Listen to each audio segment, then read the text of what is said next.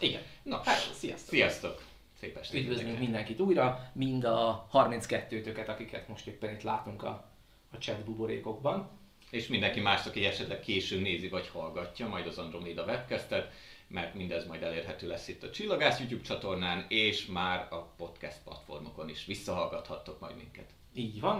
A Barna Barnabás, a csillagvizsgáló blog vezetője, szerkesztője, Atya Úristene. És Ordas András, ő pedig a Csillagász YouTube csatornát gardírozza uh, töretlen lelkesedéssel, most már évek óta. Fogjuk rá. Fogjuk rá! Úgyhogy Miért, gyűlt, miért gyűltünk ma itt össze? Mindenkit nagyon nagy szeretettel köszöntünk Gagarin 60. űrrepülésének alkalmából, ami egy kicsit már lejárt évforduló. Abszolút magunk mögött hagytuk, de az adta az 12-e? ötletet. Ez Így az van. alternatív, kicsit alternatív megközelítésre mai, mai témát illetően.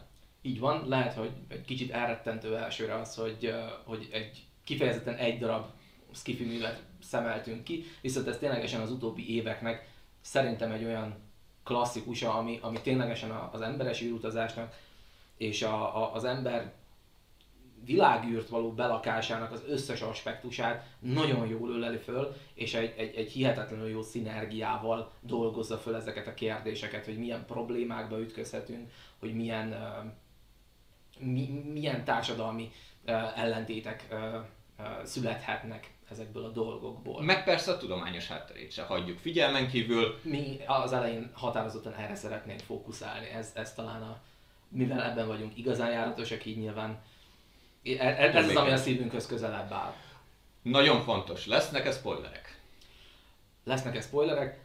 A végén uh, szólni fogunk, amikor nagyobb spoilerek lesznek, természetesen az alaptörténetet nem lehet bizonyos minimális spoilerek nélkül elmondani, de alapvetően mi csak a, a, a, a történetnek az alap koncepcióját szeretnénk Igen, tehát az alaphelyzetet fogjuk majd ismertetni, és uh, tanakodtunk azon, hogy szük- megkerülhetőek-e a történet bizonyos aspektus, és arra jutottunk, hogy ha teljes képet akarunk adni, akkor nem. Szóval a webcast vége felé majd világosan fogjuk jelezni nektek, hatalmas spoiler felirattal, hogy ha kedvet kaptatok hozzá, de még nem olvastátok a könyveket, vagy nem néztétek meg a sorozatot, akkor, akkor majd ott kell félbeszakítani ezt a remélhetőleg remélhetőleg interaktív webcastet, mert hogy számítunk a ti kérdéseitekre is. Határozottan. A szokásos köröket még szerintem fussuk le, hogy hallottok-e jól, láttok-e jól. Én itt nagyon jól látom magamat. A, a mikrofon azt állítja, hogy, hogy jellemzően egész jól vagyunk hallhatóak, de, de, De- de. várjuk a megerősítéseteket. Kiabáljatok nekünk, hogyha esetleg nem hallanátok. Jó, nos, szerintem ennyi bevezető elég is lesz. Legfeljebb még annyi, hogy itt a műsor vége felé mi lesz a menetrend. Így van, a szokásos módon nagyon szívesen maradunk beszélgetni veletek majd a, az official hivatalos uh, műsor vége után is, majd lesz egy kis lekeverő outro, és aztán utána uh, vissza fogunk térni, senki ne ijedjen meg, Pontosan. mindenki kibírja azt a fél percet szerintem már akkor, uh, aztán utána jön a kicsit kötetlenebb rész, amikor, amikor meg aztán tényleg az összes kérdést és az összes uh, dilemmát azt végig is vesszük. Uh, minden működik. Köszönjük szépen Boros Bálintnak a megerősítést. Hogyha valakinél minden működik, akkor ahol nem működik minden, az már nem a mi oldalunk. Az már nem Származik. technikai probléma, az már mágia. Így Spe- van. Fekete mágia. Jó, akkor szerintem vágjunk is bele, mert már ennyi bele. felvezetés elegendő volt. Szerintem én vissza is rakom a Igen. nagy képernyőre. Tehát az emberes űrrepülésnek a távoli jövőjéről beszélünk az X-Pens sorozat gorcsövén keresztül. Szerintem még mielőtt belecsapnánk itt a nagyon lecsóba az idő, hogy mikor játszódik ez az egész. 2350-es évek, hogyha az ember nagyon utána akar kutatni és, és hisz a, a végtelenül piciny pixeleknek a sorozatban.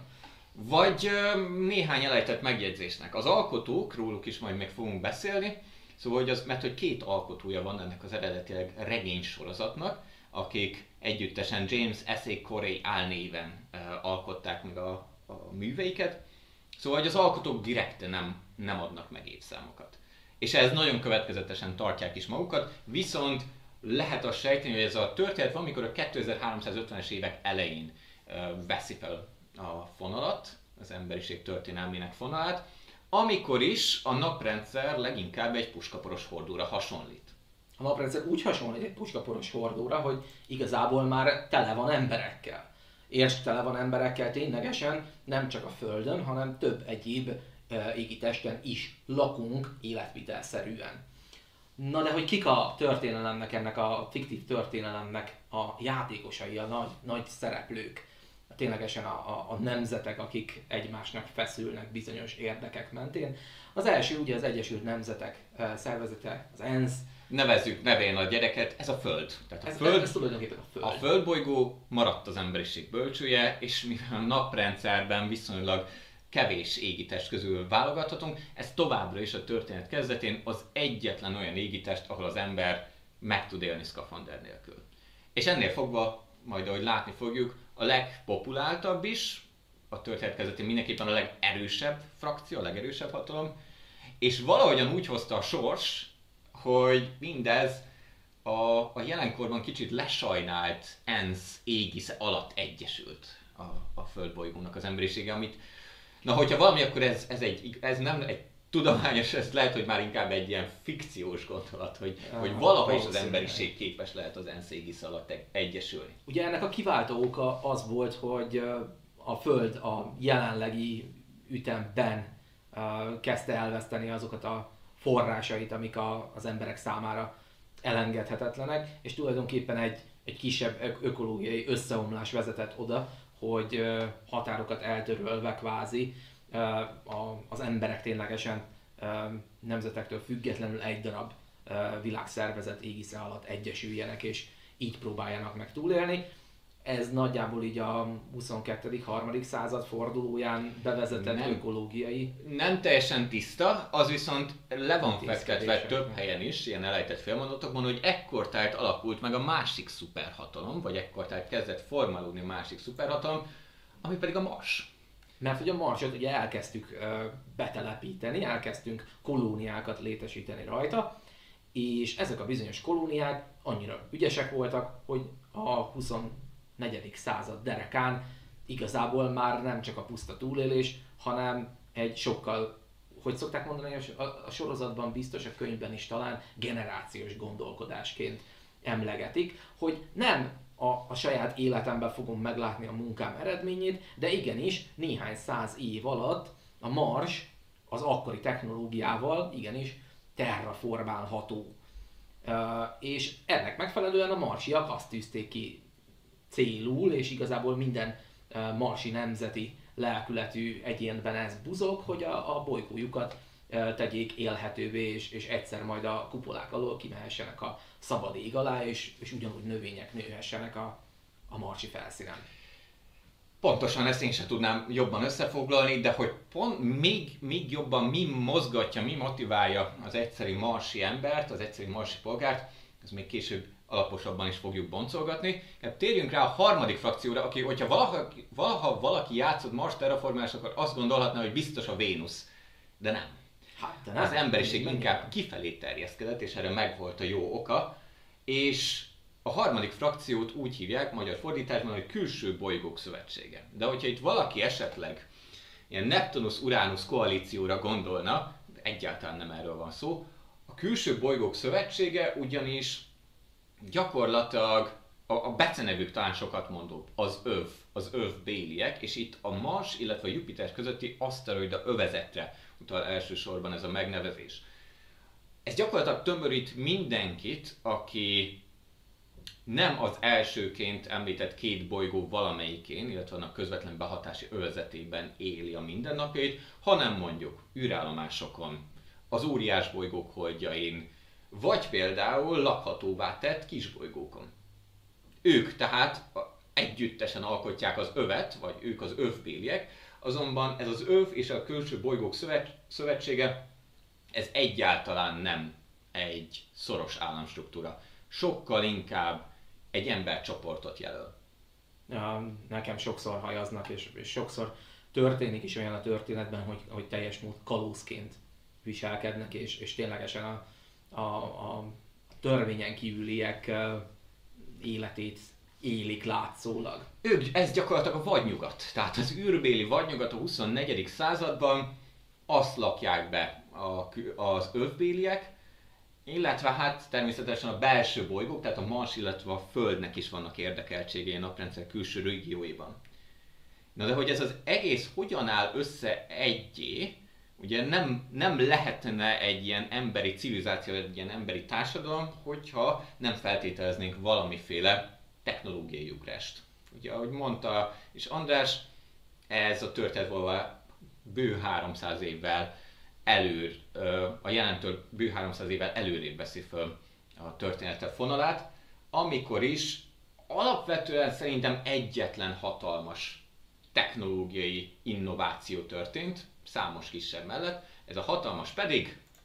Nem más, mint egy új hajtómű, a hú, hogy ez Solomon Epsteinnek Solomon Epstein, feltalálója, ő egy Marson nevelkedett, született marsi állampolgár volt, aki, aki tulajdonképpen egy fúziós energia termelésen alapuló új eszközt talált ki, ami, ami olyan állandó tolóerőt képes biztosítani, olyan, olyan rengeteg uh, energiát tud termelni, amivel ténylegesen ez az állandó tolóerő konkrétan kvázi bárhova eljuthatott minket relatíve elég rövid idők alatt. A, hogy ez mennyire sok, ez annyira sok, hogy a, a végsebessége egy ilyen hajtóműnek, uh, itt több különböző hajóra is megnéztük a, a, a különböző adatokat, a nagyságrendi következtetés, amit levonhatunk, hogy a végsebesség az a fénysebesség százalékaiban mérhető. Tehát, hogy ténylegesen néhány, a fénysebesség néhány százalékára fel lehet vele gyorsulni. Ez egészen sok mindent eredményez, viszont azt is hozzá kell tenni, hogy ugye ez az állandó tolóerő, ez bizony az emberi szervezet számára, hogyha ezt hirtelen nagy mértékben igyekszünk elérni, akkor bizony ez nem kifejezetten kellemes érzés.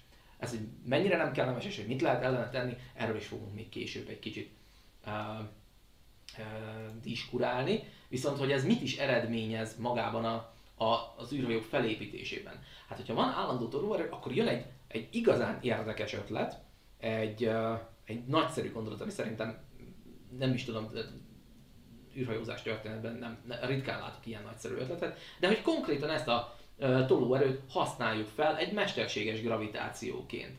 Konkrétan itt látható a történet főhősei által használt Rocinante, illetve korábban Taki nevű Tachi. Tachi, igen. Hát, nekem is.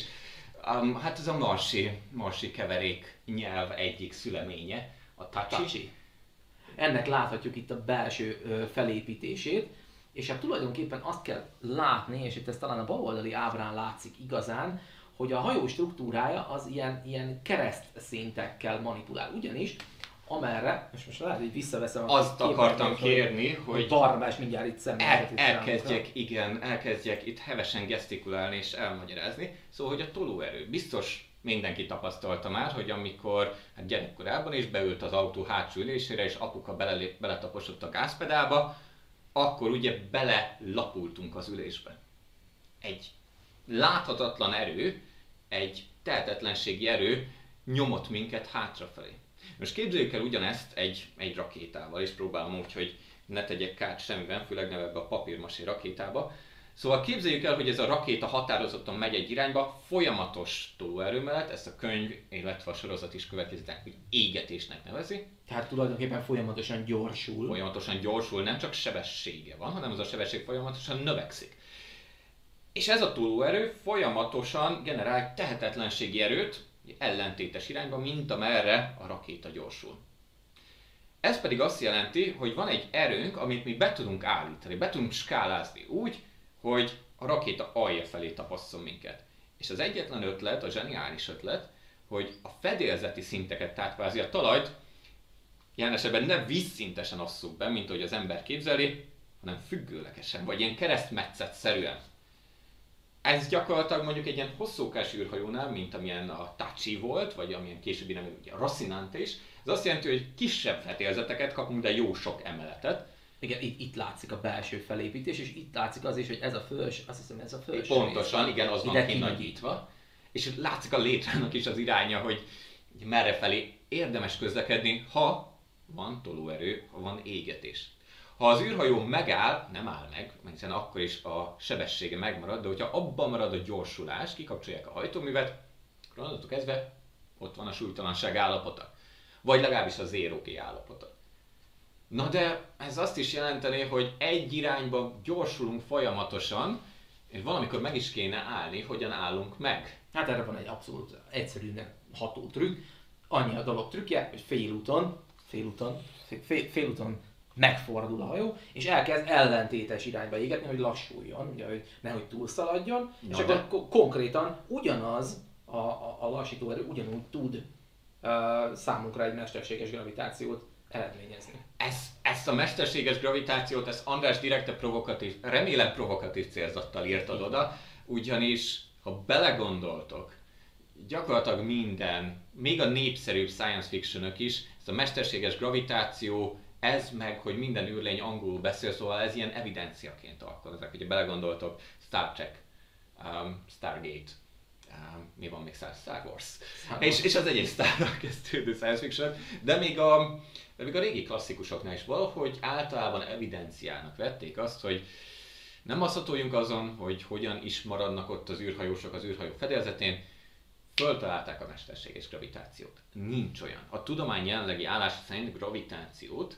azt ugye nagy tömeg tud kelteni maga körül egy gravitációs potenciálteret. Mi meg nem fogunk nagy tömegeket űrhajóval szállítani, csak Azt azért, hogy legyen, mint mászkálnunk. A legtöbb, amit tehetünk, hogy leutánozzuk ezt tehetetlenségi erőkkel, és egyfajta mesterséges gravitáció érzetet tudunk indukálni. Az egyet lehetőség az, hogy folyamatosan egy irányba gyorsulunk, vagy pedig, ahogy majd látni fogjuk, a körmozgást is tud, ki tudjuk használni. Így van. Ez több skifiben is megjelenik, főleg az ilyen kemény már a a, itt, itt, itt dobnám be azt a fun fact hogy ugye például a Marsi című, megint csak egy kedvenc skiffing, de most nem ezt hoztuk, viszont például a Marsi című filmben, az Árész küldetéseken az űrhajónak ugye van egy ilyen hatalmas kereke, amiben ugye hasonló módon forgásgyanál, vagy forgásból eredően uh, mesterséges gravitációt tudnak generálni. De nem kell azért, mert mindig megkaptam kritikaként, hogy folyton a Marsira hivatkozunk, 2001 űrűt összeje. Szintén, Szintén megvan az a forgó elem az űrhajón, ahol legalábbis azon a részen adva van ez a nehézkedés, tehát ez a gravitáció érzet. Szóval az Epstein hajtómű egyrészt adott nekünk egy sokkal élhetőbb űrhajót, hiszen kvázi érezhetjük a nehézkedést, adott nekünk egy végtelen energiaforrást, és adott nekünk egy olyan gyorsulást, amivel tulajdonképpen napok alatt bejárjuk a Abszolút. Ugye attól függ a végsebességünk, vagy a sebességünknek a nagysága, hogy milyen gyorsulással hasítunk, és ez a gyorsulást, ezt a könyvben is következetesen G-kkel adják meg. Egy G az a gyorsulás, amit mi itt érzünk a Földön. Tehát amivel a Föld bolygó húz le minket ide a felszínre. Ezt lehet nagyobb, növelni, ugye erősebb égetéssel, vagy csökkenteni, és akkor, akkor is gyorsulunk, de az ember könnyebbnek érzi magát. Így van, ugye például a marsiak esetében, ahol nagyjából egy harmad G-vel harmad kell számolni. szoktak hozzá. Ők ehhez szoktak hozzá, tehát ők nyilván az egy harmad G-s gyorsulással szeretnek utazni, mert az ő szervezetük ehhez szokott. A kisbolygó övbeliek meg még kevésbé szeretik az ilyet, de természetesen ők is túl élik, erre majd később vissza is térünk, hogy pontosan hogyan. A lényeg az, én számolgattam is egy kicsit, a Marsig a Földről elérni, az egy ilyen hajtóművel nagyságrendileg olyan három nap. Kicsit kevesebb, mint három nap, ha jól Három lesz. nap, hogyha olyan egy gével megyünk. Három nap egy gével. Igen. Tehát a földiek számára kényelmes. Igen, de, de hogyha meg nem kapkodunk annyival, mondjuk egy harmad gével, akkor az nagyjából olyan dupla annyi lesz, mivel négyzet, négyzetesen skálázódik a gyorsulás miatt az idő. Szóval az azért, az azért kényelmes. Ugye egy gével azt mondtad három nap, Hogyha az, az annyi, amennyivel most, most a Holdra eljutunk egy Nagyjából. A Marsra pedig olyan 70-szer több lenne a mostani jelenlegi létező technológiával ez a, ez a menetidő. Szóval igen, ezzel lehetett effektíven meghódítani a naprendszert, és elkezdeni benépesíteni, űrállomásokat építeni, és kirajzani. A probléma viszont, és ez szerintem itt nagyon fontos kiemelni, hogy szeretek mindig egy klasszikust idézni Armageddonban a NASA főnökét, azt mondja az elnöknek, hogy elnök úr, már elnézést, de az űr baromira nagy. Az oké, okay, hogy ezzel a technológiával meg tudtuk hódítani a naprendszert. A csillagok világa viszont így is elérhetetlen. És ez, és ez érdemes, érdemes megrágni. Tehát egy ilyen forradalmi találmány, ami mondjuk lehetővé te elképzelhet, én elképzelhetőnek tartom, hogy az emberiség majd néhány száz év múlva feltalál egy ilyen fúziós hajtóművet. Szóval a fizika szabályait azért nem játszhatjuk ki. Az legközelebbi csillagrendszer több mint négy fényévre van tőlünk. Az még így is sok-sok évnyi utazás.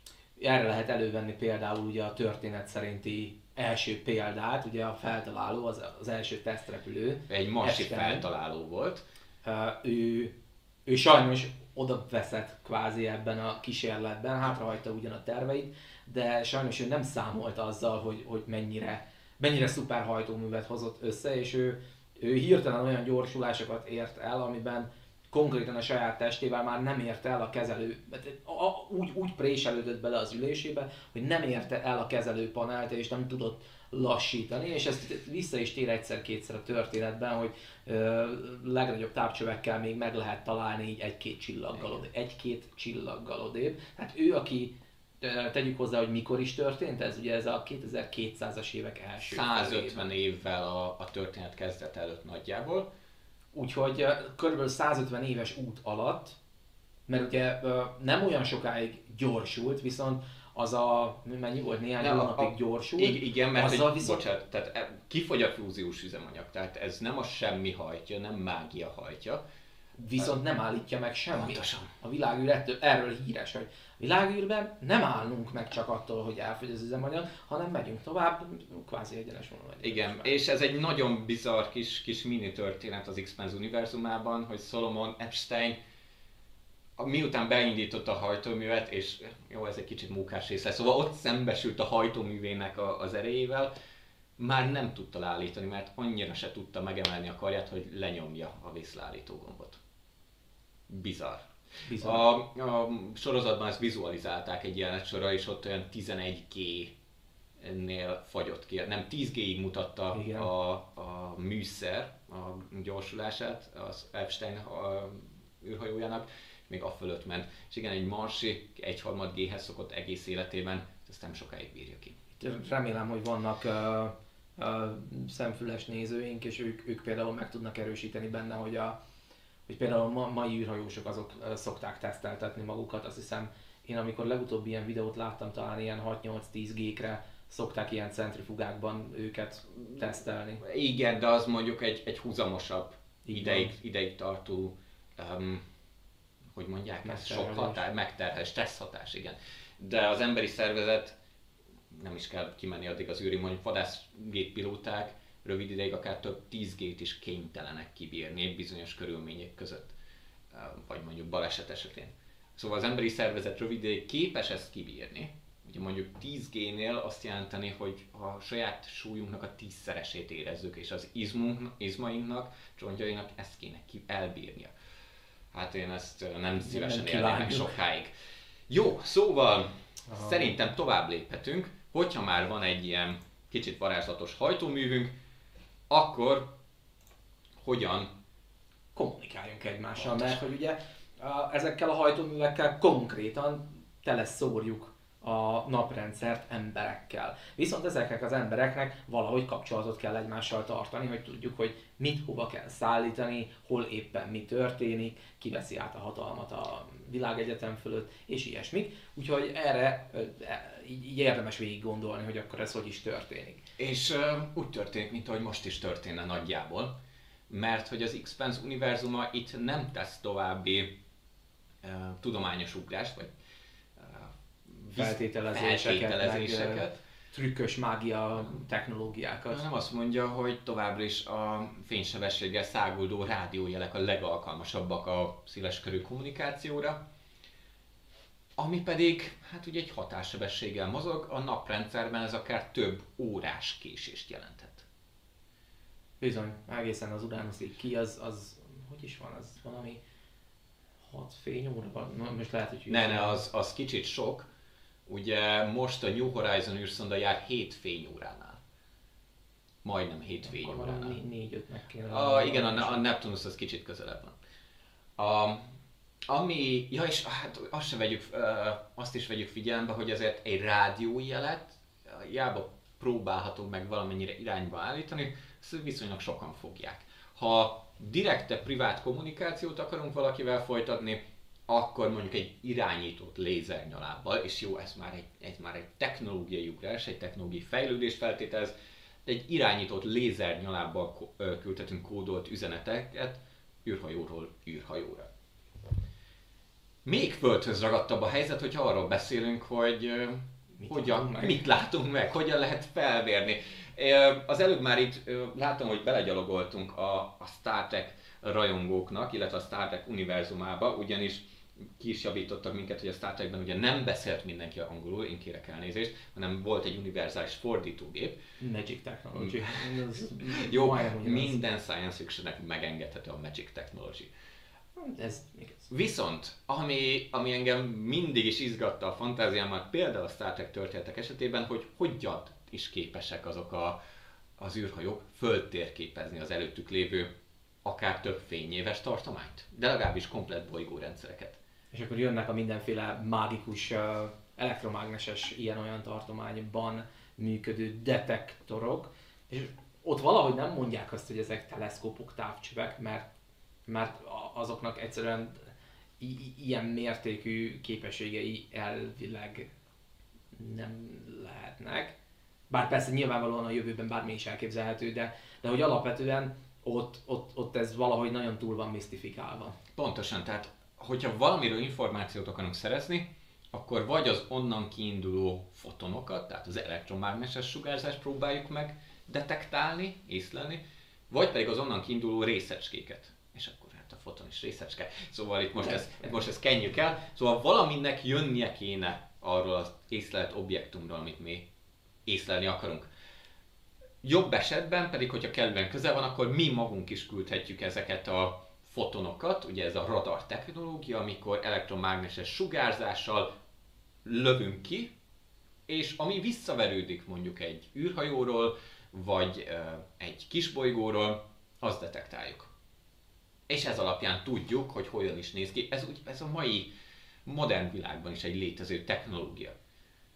Az X-Fans világában pedig ettől nem tudtunk előrébb lépni de ez nem akadályozta meg az emberiséget, hogy használja egészséggel és tovább lépjünk a, a naprendszer ezt, ezt egyébként én, én fantasztikusnak éreztem ezt az öt, nem is ötletet, csak ezt a fajta földhöz ragadtságot, hogy érted, eltelik 300 év, benépesítjük a, a naprendszert, van egy, egy mágikus hajtóművünk, fúzióval termelünk energiát mindenhol, de hogyha tudni akarjuk, hogy például űrhajók merre kóricálnak a naprendszerben, a legjobb, amit tehetünk, hogy ráállítunk egy optikát, egy távcsövet, és megnézzük, hogy az űrhajónak a fákjája, vagyis a, a hátulján lévő égés cső gyakorlatilag, szóval hogy ez a égés fákja, ez éppenséggel hol tart az égen.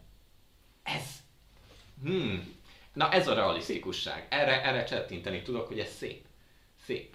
És a, igazából mi pont azért választottuk ezt a mai témának, mert nagyon sok téren ugyanezt a realisztikusságot. Tehát, hogy az egy, én nem is tudom, hogy van-e más a, a hajtóművön kívül, az, ami az emberiségnél ne, ne lenne teljesen magától értetődő és realisztikus a történet. Apróságok csak, apróságok. Olyanok, amik, amik igazából a mai jövő kutatóknak ilyen teljesen természetesek, hogy, hogy ezek lesznek. Uh-huh. Itt én uh, szorgalmaztam, hogy feltétlenül uh, ejtsünk szót még, ha már kommunikációról beszéltünk, a jövő médiájáról, és akkor itt láthatok egy kis, uh, kis képen, hogy uh, mobiltelefonok hiány mikkel uh, mikről szerzik be az információkat, és mikkel kommunikálnak az x világának lakói. YouTube-bal. Tulajdonképpen azt lehet mondani, hogy, hogy hát ezek, ezek ilyen, ilyen videó megosztási felületek, csatornák, teljesen hasonló. Privát csatornák. Privát ez, a, csatornák. ez szerintem itt a legfontosabb, és ezt kell aláhúzni. Szóval vagy két ember kommunikál egymás között, mint mondjuk egy Messenger vagy egy Skype kapcsolat, és akkor lehet direkt videó vagy hangüzenetet továbbítani, vagy pedig közvetítünk. És ez az, amit a, sajnos nem tudom, nem emlékszem pontosan, hogy a magyar fordítás hogyan közöl, de ez az angol fordításban ez a newsfeed-et pörgetik a, az X-Fans világának szereplői, hogy információkat szerezzenek, híreket, sporteseményekről közvetítéseket ö, csíphessenek el. Ezek a newsfeedek ezek a hír folyamok, ezek gyakorlatilag a mai uh, közösségi médiának felelnek meg. Például a YouTube-nak, ahol bárki gyárthat tartalmat, és bárki, például mint most is, élőben küldheti ki azt, és az bárki megnézheti.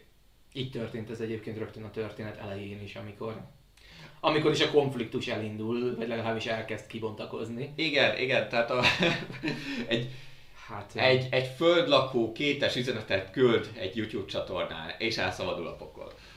Hát igen. Hát, Dióhéjban. Di- Dióhéjban körülbelül ennyi a, így még a spoilermentes. Tehát, hogy ez konkrétan így az első második fejezetben történik. Egész, egészen. A, egészen a lege, leges legelején, tehát hogy így indul. Úgyhogy... Na de, milyen más kommunikációs forma van? A jelnyelv. A jelnyelv, ami leginkább az övbélieknél fejlődött ki, ez igazából későbbre is bepasztítható lenne a, a kis prezentációnkban, hiszen ugye ez egyfajta ilyen kulturális megnyilvánulás is, de ez egy nagyon hasznos dolog is, hiszen ugye az övbéliek leginkább abból éltek meg mindig is, hogy kibányázták a mindenféle hasznos anyagot a különböző aszteroidákból és ennek köszönhetően rengeteg időt töltöttek a világűrben, a rengeteg idő a világűrben, ugye ahogy például mi nem tudnánk itt kommunikálni, hogyha vákum lenne közöttünk, mert ugye a hangunk nem terjedne el az egyikünktől a másikig. Ennek megfelelően a világűrben is, hogyha az emberek mondjuk ilyen 50-100 méteres jégtömbökön mászkálnak és próbálják kötelekkel átkötni, akkor a másikkal, hogyha mondjuk a rádió kapcsolat megszakad valamiért, akkor például ilyen nyelven lehet nagyon egyszerűen kommunikálni, hogy az ember, most lehet, hogy valamit mutattam béliként. A... Jáboszman. ami, ami érdekes, és erre nem igazán térnek ki a könyvekben, de ez inkább egy ilyen kulturális maradvány. Ugyanis a 2350-es évekre már gyakorlatilag minden űrruhának standard tartozéka egy közepes hatótávolságú jeladó. És akkor onnantól kezdve ugye lehet élőszóban kommunikálni, bizonyos hatótávolságon belül. Na de még ez nem volt, talán évszázadokon keresztül, igen, maradtak a kézjelek. Mint például, és a sorozatban számos lá, látványos példát kaphatunk. Köszönöm, az igen, kérdés, vagy a, például éppen az utolsó részek egyikében többször is láthattunk a veszély oh, igen. jelzése. És ezek megmaradtak. De nekem például egyébként a, a, az űrben való kommunikációnak egy, egy, egy gyönyörű szép uh, uh, példája volt az, ez csak egy kis apró mozzanat, de mégis, hogy mennyire szépen követik a, a valóságot, hogy ha ne hogy Isten az ember a másikkal szeretne élőszóban kommunikálni, hát összeérinti a szkafandernek a sisakját, és majd ténylegesen a, a, a szkafandernek a, a rezgései átviszik a hangot egyik hiszen, másikban. Hiszen közvetítő közeg nélkül, tehát levegő, atmoszféra nélkül nem lenne, ami közvetíteni a hanghullámokat. Két sisak, tehát bucik így találkoznak, akkor viszont már a valamennyi... sisak anyaga az valamennyi hangot közvetít. Valamennyi, igen, pontosan. Hát ez is, ez is egy ilyen kis apróság, amire figyeltek a könyvekben, és nem hanyagolták el a sorozatban. És ez, és ez annyira jó, az egy mm, melegséggel tölti el az ember szívét. Ugye egy könyvben ki lehet fejezni ezt egy egy bekezdéssel, de szerintem én, én, én egy kicsit a sorozat pártján állok, de ez csak azért van, mert még nem értem végig a könyvekkel, ezt most megvallom el az elején. Um, én szégyellem magam, igen. Uh, viszont uh, a, tehát egy, egy filmgyártásban én mindig mindig nagyon büszke vagyok arra, aki, aki ennyire oda teszi, hogy, hogy ezek tényleg csak ilyen motivumok, de, de hogyha meg tud az ember egy, egy, egy 40 perces epizódba annyi mindent jeleníteni, be tud sűríteni annyi mindent, amennyit ez a sorozat vállal és letesz az asztalra, ak- akkor az mindenképpen elismerésre méltó. És tudod, hogy mi a legszebb az egészben? És ez abszolút a sorozat készítők javára írom, hogy nem, nem tolják az ember képébe. Nem, tehát hogy ezek még, ilyen nagyon finom történetbe igen, iszonyú szépen beleépülő még a szám, számtalan alkotó van, aki, hogyha mondjuk megcsinál egy, egy valami, mondjuk egy CGI szörnyet, akkor így odatolja a nézőnek, hogy látod, látod, tudod, hogy mennyit küzdöttünk vele, tudod, hogy ez mennyibe került? Tudjátok, hogy milyen nehéz volt itt ezt a, ezt, ezt, ezt, ezt, ezt, ezt, a, kis, ezt, ezt a kis galaxist, ami itt pörög a, az alsó sarokban? Nem. Tehát, hogy az X-Pens az, az, az gyönyörű szépen csinálja. Egyébként nem az X-Pens az egyetlen ilyen, de most ugye róla beszélünk. Ténylegesen olyan apró mozzanatokkal sikerül elérni azt a, azt a fajta élethűséget, hitelességet, természettudományokkal szemben való alázatot, mm-hmm ami, ami tényleg példaértékű Viszont, viszont ami szerintem egy veszélyes játék, hogy a sorozat, és egyébként a könyv is nem um, szórja az időt azzal, hogy elmagyarázza mindezeket, hanem ott van egy momentum. Érdekel, hogy ez miért történt, nézz utána. Nagyon sok ilyen is van, igen. Nekem is volt egy olyan pillanat, egy-két olyan pillanat, főleg a sorozat nézés közben, amit nem értettem, hogy mit miért csinálnak. És akkor elkezdtem gondolkodni, vagy elkezdtünk beszélgetni, hogy ez miért lehetett, és akkor rájöttünk, hogy ennek fizikai okai vannak. És ez szép, és ez alázatos. Ha esetleg vannak ilyen mozzanatai a könyvnek, vagy, vagy a sorozatnak, ami, amit ti is így éltetek meg, esetleg mind a mai napig nem, nem értitek teljesen, írjátok meg a kommentekben. is. Hát és a végén feltétlenül, legkésőbb a végén feltétlenül válaszolni fogunk. De most Igen. szerintem érdemes tovább luccanunk, már térben is, nem csak technológiában, hogyha jól sejtem. Bizony, mert hogy helyszíneket is, érdemes a helyszínekkel, helyszínek mentén végigmenni azon, hogy milyen fizikai körülmények azok, amikben az embereknek uh, túl kell élni, és erre maga a sorozat, és ezzel nyit gyakorlatilag maga évadról évadra. Így van, ami nagyon szép, én nagyon szeretem az olyan intrókat, amik uh-huh. uh, pillanatról pillanatra. Ezt nézzük is meg. Ezt nézzük is most meg, és lehet, hogy akár köz... többször is. Közben elmezgethetjük. Tehát amit most így láttok, és akkor itt a podcast későbbi hallgatóitól most kérjük elnézést, az az Expanse első évadának az, az intrója, ugye? Jól mondom? Valamelyik első egy-kettő évad. Évadról évadra mindig egy icikét-picikét változott. Legalábbis az megfelelően, hogy a történet hova fejlődött. Legalábbis a most nemrég befejeződött ötödik évad az mindenképpen kicsit, kicsit más volt felfedezni véltem egy-egy új jelenetet. És gyakorlatilag ez azt mutatja meg, hogy a naprendszer egyes nevezetességi testjeit hogyan lakta be az emberiség, és hogyan változtatta meg. Egyfajta nagyon szép, tehát például azok, a, amik novellákból derülnek ki, összekötő történetek, illetve maga az alaphelyzet, amiben belekerülünk, az, az tulajdonképpen egy, egy nagyon szépen vizualizált uh, intróba, egy ilyen bemutatkozó kis szín képsorba jelent meg. Én szerintem végignézzük még egyszer, mert én itt külön rá akarok világítani egy-két dologra, és most elbeszéltük az időt mellette. Remélem, hogy nem, nem, nem, ez, ez az én galaxisom, ez, ez az intro. Igen, tehát itt rögtön azzal indítunk, hogy a Föld elkezd mindenhonnan világítani, tehát már most az első képkockákon a, nincs az arcunkba tolva, de látszik a Földön, hogy túl van népesedve. Látszott ott az is, hogy, hogy igen, a gletszerek olvadnak elfele, és hogy az első képsorokon az is látszik, hogy a, a tengerszint az igazán meg van emelkedve. A következő képsoron látjuk azt, hogy a, a hold teljesen be van lakva, itt a rengeteg gyorsan mászkáló csík, az, a, az tulajdonképpen a az űrrepülőknek a, a pályáját jelezte, majd pedig ugrunk is a Marsra, ahol már láthatjuk az első telepeseket. De aztán jön egy űrállomás, mert ténylegesen űrállomásokon is zajlik az élet, vannak ilyen köztes területeken találjuk űrállomások, illetve ősű bolygók fele is mászkálnak már emberek, például, ahogy a történet elején is a főcímben szereplő űrhajós James Holden például jeget bányászik, Pontosan. Konkrétan. A... Hogy vizet szállítson a Szeresz űrállomásra. űrállomásra. Így van. Uh, jó. És akkor szerintem végig is mehetünk szépen egyesével ezeken a Kezdjük otthonról. Kezdjük otthonról. Föld és Luna, ugye ez így tulajdonképpen egy fennhatóság alá esik. A... Hogyha, bocsánat, hogyha valakinek esetleg nem lenne ismerős a név, a Luna a holdat jelenti. Az, az a mi holdunk. Pontosan. Csak, csak ugye már, már ez a gondolat is uh, szerintem egy nagyon érdekes, hogy elnevezzük valahogy a saját holdunkat. Mert hogy minden holdat holdnak nevezünk, akkor honnan tudjuk, hogy amikor azt mondjuk, Pontosan. hogy a hold, akkor a mi holdunkra gondolunk? Hát úgy, hogy elnevezzük Lunának, ahogy ezt egyébként több nyelvjárás is teszi, vagy tette már a korábbiakban is. De hogy mivel szembesülünk a, a Földön és a, a Lunán, túlnépesedés az így az, az első, amit én, én említenék, de ez a túlnépesedés okozza egyébként az ökológiai problémák nagy részét. Itt a nyitó képsorokon is láthattuk, de itt, itt szépen nappali fényben is gyönyörűen megjelenik, ahogy ilyen, ilyen több tíz méteres falak vannak emelve bizonyos uh, városrészek köré, hogy a víz ne öntse el a, a régi városrészeket. Gyakorlatilag a, a mostani folyamatok folytatódtak és akkor talán nem túlzok egyáltalán. Még, még az is lehet, hogy szerencsésnek mondhatnánk, hogyha a 2300-as években még csak itt tartanánk.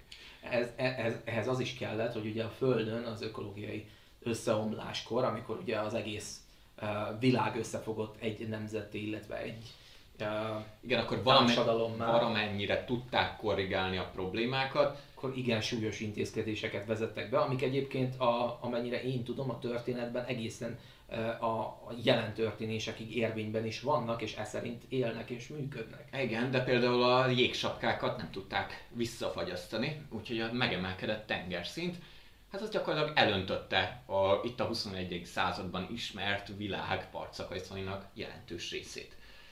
Itt a, tényleg ezek a bal oldalon látható képek, ezek Manhattan ábrázolják, nagyjából olyan, mint most, csak kicsit több a felhők, kicsit magasabbak a felhőkarcok. Egy kicsit futurisztikusabbak is. És bizonyos utcákat, bizonyos területeket már óriási gátakkal kell védeni, ahogy András is kiemelte. külön, külön érdekesség ez az, uh, az első évadok valamelyikében szerepelhetett ez a képkocka, hogy a szabadság szobornak a talapzat és már alig-alig látszik ki a gátak mögül. Ugye az egy ikonikus uh, emelvénye a, hát jelenleg az, az amerikaiaknak, de, de tulajdonképpen a, aztán utána a, a, az amerikai filmek mentén tulajdonképpen a teljes emberiségnek, mert az ufók mindig amúgy is ezt szokták elsőre elpusztítani. De ne, ne, ne, ne térjünk el, itt, itt még sehol nincsenek az ufók, itt pusztán azáltal, hogy túlnépesedett az emberiség, pusztán ezáltal különböző társadalmi feszültségek jelennek meg, nem, ezekben a társadalmi feszültségekben később még majd vissza fogunk térni. Viszont azt szerintem már itt is elmondhatjuk, hogy, tehát, hogy túlnépesedésről beszéltünk, ez a történet szerint ez 30 milliárd embert jelent.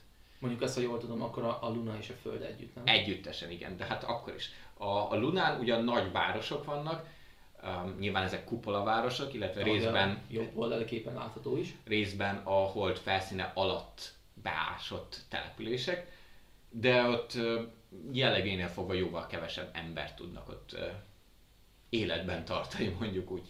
A Luna egyben a, a gazdasági, tudományos és politikai elitnek is lett a kvázi a főhadiszállása. Még akkor is, hogy az Egyesült Nemzetek Szervezeté az továbbra is New Yorkban székel. Így van. Uh, ugye itt három uh, nagy játékosról beszéltünk, és itt van egy ilyen megjegyzés, hogy hanyatló, stagnáló uh, birodalom. Uh, jöttek-mentek az évtizedek során a különböző Marshall uh, uh, szembeni atrocitások, és tulajdonképpen a Föld leginkább a, a méreteivel és a, a számaival, illetve a, a, az idősebbségével tudja csak megtartani ezt a hatalmat, de valójában a, a fejlettség az igazából, illetve a te- technológiai eh, előrehaladás az igazából a marsot jellemzi sokkal jobban, és szerintem akkor léphetünk is tovább. A marsra. A marsra, ahol ugye terraformálnak, vagy szeretnének terraformálni legalábbis.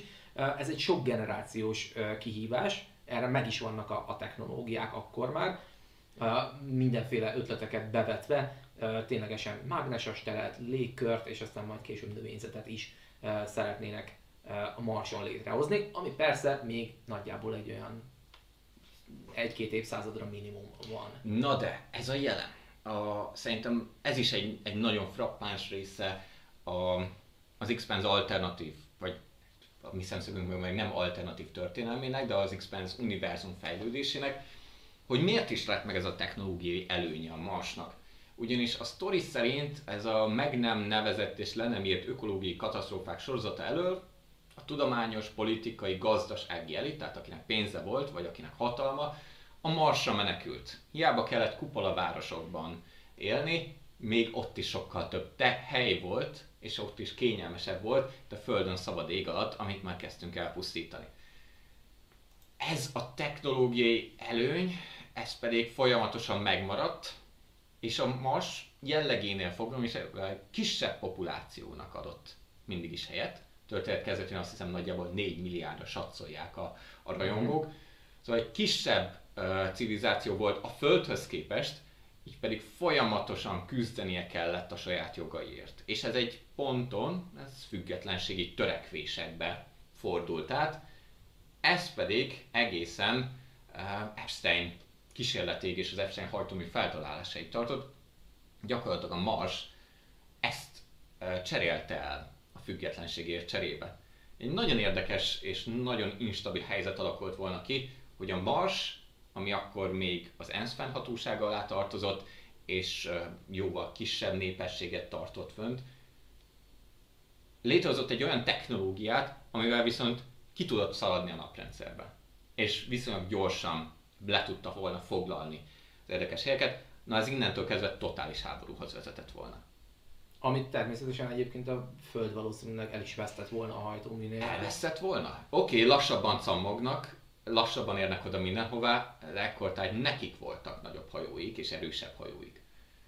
Érdek, és oké, okay, rendben van, mondjuk a, a frissen létrehozott marsi haditengerészet mondjuk uralja a naprendszer külső régióit, de a Mars az közel van a Földhöz. Az pedig nem megy sehova. Szóval egy ilyen nagyon instabil, nagyon aszimmetrikus helyzet alakult volna ki, amely egyik politikai fél sem kért magának, és a Föld inkább azt mondta, hogy menjetek, mi csak ajtóművet kérjük. És így is lett a történet szerint, és így ekkor alakult meg a Marsi Kongresszusi Köztársaság, vagy magyar fordításban elnöki köztársaság. Ez viszont egy ilyen hosszan elhúzódó hidegháborús helyzetet uh, eredményezett. A, évtizedről évtizedre visszatérő konfliktusok. Történet elején is. Amit viszont a Mars, illetve a Föld is egyformán jól művelt, az az övbírják elnyomása. Őket viszonylag könnyű elnyomni elég sok helyen jelennek meg, itt még pont egyébként nem. A Jupiter holdakon? Hát, pontosabban a Jupiter holdakat is tulajdonképpen már az övlakok építették föl, és akkor itt már jönnek azok a társadalmi uh, áthallások, hogy, hogy igen ám, ők építették föl, de akkor miért a Mars és a Föld fennhatósága alatt van a legtöbb? Uh, hát nekik van meg a katonai erejük, meg a pénzük. És a Jupiter holdak névlegesen itt, ami a történetben is sok, többször felbukkan a Ganymedes, az egész naprendszer legnagyobb holdja, ezt láthatjátok most a nagyképen, illetve az Európa, a jeges hold, az pedig különösen fontos ezeknek a holdaknak, ugyanis főleg a Ganymedesnek erős mágneses tere van. Az ez, pedig... ez, ez rengeteg uh, funkciót képvisel, ez az erős mágneses tér, ez egyrészt a Jupiter közvetlen közelében lévő nagy sugárzási tértől tudja megóvni a holdnak a közvetlen környezetét, illetve mivel nagy holdról beszélünk, ezért egészen jelentékeny gravitáció is van rajta. És hamarosan rá fogunk térni a különböző biológiai vonatkozásokra, hogy ne csak a fizikával foglalkozunk, mert ténylegesen a, a, az emberi szervezetre gyakorolt hatásokat is igencsak alaposan vették figyelembe. És például a Ganymedes állomás az, ami ami helyet biztosít az embereknek arra, hogy a, az emberi szükségleteknek ténylegesen mondjuk, amikor uh, valaki terhes és, és szeretné kihordani a gyermekét, akkor elmegy a Ganymedesre, mert ott van gravitáció, és abban és mágneses fél, tér. És mágneses tér, és ott egy fél fokkal kevésbé veszélyes a, a, a szülés. A másik nagyon érdekes aspektus pedig, hogy a Ganymedes a külső naprendszernek az éléskamrájaként is funkcionál.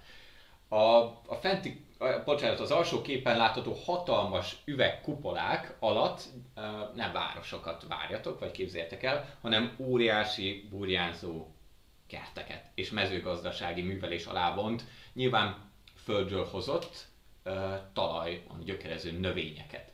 Ezeket pedig a sztori szerint, bár ez nekem kicsit furcsán hangzik, óriás tükrökkel világítják meg, ez a fönti képen kicsit látszanak is ezek a... Ilyen, ilyen műhold tükrök. Ilyen nap, napraforgóra hasonlító tükrök, amelyek pedig folyamatosan, vagy legalábbis az idő jelentősebbik részében ezekre a kupolákra vetítik a nap távoli gyenge fényét, és így pedig rögtön jóval nagyobb fénymennyiséget tudnak a fotoszintézist folytató növények leveleire juttatni. Erre is vannak utalások egyébként, hogy ez is ilyen generációs ez talán nem tartott generációkig, de, de ez is egy egész generációt megemésztett, ha jól emlékszem, hogy, hogy az egész állomást a, abban a formában felépítsék, és természetesen ez folyamatosan fejlődik, bővül, és itt is millió, millió számra élnek emberek. Na de hol élnek még emberek nagy számban, főleg övbéliek? Például űrállomásokon. Például Ez, ezeknek az űrállomásoknak alapvetően két típusát lehet megkülönböztetni. Az egyik a kisbolygók belsejébe ásott, vésett űrállomások és települések, a másik pedig a teljesen mesterséges uh, forgó űrállomások. Utóbbi a kisebbek, viszont sokkal speciálisabb feladatokra is alkalmasak. Előbb kvázi bárhol is lehetnek. Pontosan, a naprendszerben. Erre láthattok itt egy példát a Taiho station ami Taiho űrállomás, ez gyakorlatilag egy privát magáncég, egyrészt kereskedelmi központja, másrészt pedig űrhajókat szerelnek és javítanak itt. Már egészen nagy tételben. A Ceres, pedig a, a másik, ami említett, említve van itt ezen a diám, pedig a kis bolygó vezetnek. Mars, Jupiter közötti aszteroid vezet legnagyobb testje. A rajta lév, tehát hogyha oda mennénk, a gravitáció rajta elenyésző, viszont a történet szerint évszázadokon keresztül hajtóművekkel felpörgették a kisbolygót. Ezt most ízlelgessük kicsit. Egy több száz kilométer átmérőjű sziklát megpörgetünk. Ez nagyon lassan megy, viszont a Szeresznél elérhető volt nagyjából egy harmados G. Hol? Hát a szikla belsejében. Tehát abban az esetben az Szereszen lakó övbéliek nem a kisbolygó felszínén élnek, hanem annak belső részén, a belső alakutakban. Igen, és ott egy egészen érdekes új, ugye itt láthatjuk például a sorozatban megjelenő belső képét a, a Szeresz űrállomásnak, uh, illetve egy, egy nagyon érdekes mellékhatás uh, forgó uh, testeken, illetve én például a, a Csodák Palotájában volt még régebben egy ilyen, egy ilyen baromi gyorsra fölpörgetett um, hát tulajdonképpen egy ilyen Ringlispiel? Ringlispiel, uh-huh. körinte jellegű, de egy ilyen egy hatalmas plac volt, és, és ez a hatalmas plac volt az, amiben bele lehetett ülni, és ott labdákat lehetett egymásnak dobálni, neked eldobott az ember valamerre, és így elkanyarodott így menet közben, mert hogy ugye... A Coriolis erőnek van egy ilyen érdekes hatása, amit pedig most ott a képen láthattok, az pedig az, hogy hogyan is érdemes egy ilyen kisbolygó űrállomáson kitölteni a viszkit, kicsit odébb kell célozni, hogy belespirálozódjon az ital. Az ez, ehhez bizony gyakorlat kell. Én nagyon szívesen kipróbálnám egyszer valamikor a távoli jövőben, hogy ez hogy kell. Ez ugye a forgástengely, emlékezetem nem csak az ugye a forgástengelyhez közelebb, ez a hatás ez jóval erősebb, és és például a történetben nevesítve is van, hogy az még hagyján, hogy alacsonyabb a gravitáció. Ugye egy földi, ez viszonylag könnyedén hozzá szokik mondjuk egy egyharmad gés nehézkedésnek, mint ami a szeresz jelentős részén van.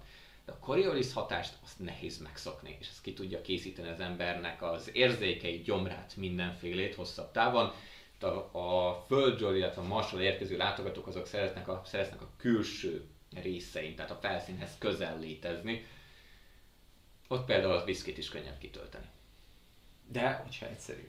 Uh, és ugye itt egy nagyon érdekes kérdés volt, azt hiszem valamelyik ilyen, ilyen Reddit folyamban találkoztam össze vele, hogy a, hogy a Cereszen merre van a fölfele. Valahol valaki hivatkozik rá, talán Holden egyszer, hogy, hogy, hogy felfelé. És na az akkor merre mutat? Hát szerintem nagyon egyszerű, ugye mindig, amit az ember érzékel a feje fölött, azt fogja fölfelének hívni, ami pedig, hogyha itt áldogál az ember, próbál mutatni. Mert ez a, hogy ez a, az, azt mutatja, hogy hogy néz ki a bolygó. Tehát egy, így néz ki, itt, így néz ki a szerep. Kis bolygó. Itt van a felszín, az emberünk itt áll a belső szélén, híján, a gömb híján, és neki ugye a feje az befelé mutat, a szerez belső felé, tehát ő befelé fogja érzékelni a felfelét. Hát ez bizarr. Ezt nem nagyon, egyszerű elképzelni. Bizarr. Vagy egyébként vannak is uh, néhol felvételek, illetve a sorozatban egyszer-kétszer ilyen uh, érintőképernyőkön látszik a felépítés, hogy, hogy ténylegesen rengeteg szintje van magának az űrállomásnak, és attól függően, hogy kinek mi a célja, ki mit visel el jobban, attól függően ezeken az űrállomásoknak a különböző uh-huh. uh, szintjein szoktak megszállni, illetve húzamosabb ideig tartani. Szóval ez a Szeresz űrállomás, ez névleg a történet elején az az föld fennhatósága alatt áll, legalábbis a föld neve, nevezi ki a Szeresz kormányzóját, viszont több millió övbéli lakja. Ez a legnépesebb települése gyakorlatilag az övnek, és hát nem a legjobb körülmények között, ezek gyakorlatilag mint egy ilyen zsúfolt panel környezetet kell elképzelni, limitált vízmennyiséggel, tehát megvan, hogy ki mennyit fürödhet el egy nap, iszonyatos zsúfoltsággal, minden visszaforgatott, minden újra hasznosított, a levegő, a folyadékok, a szemét,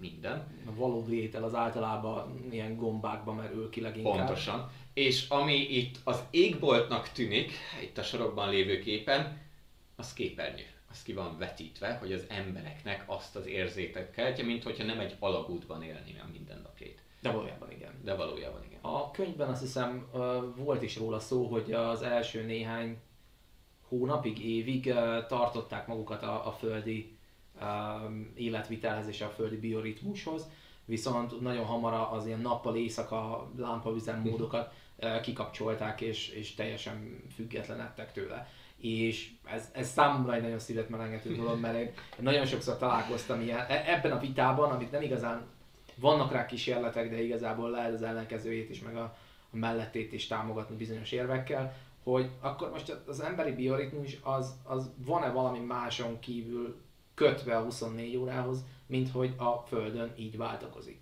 És hogyha kilépünk... Mármint a, a fényekhez. Mármint a fényekhez.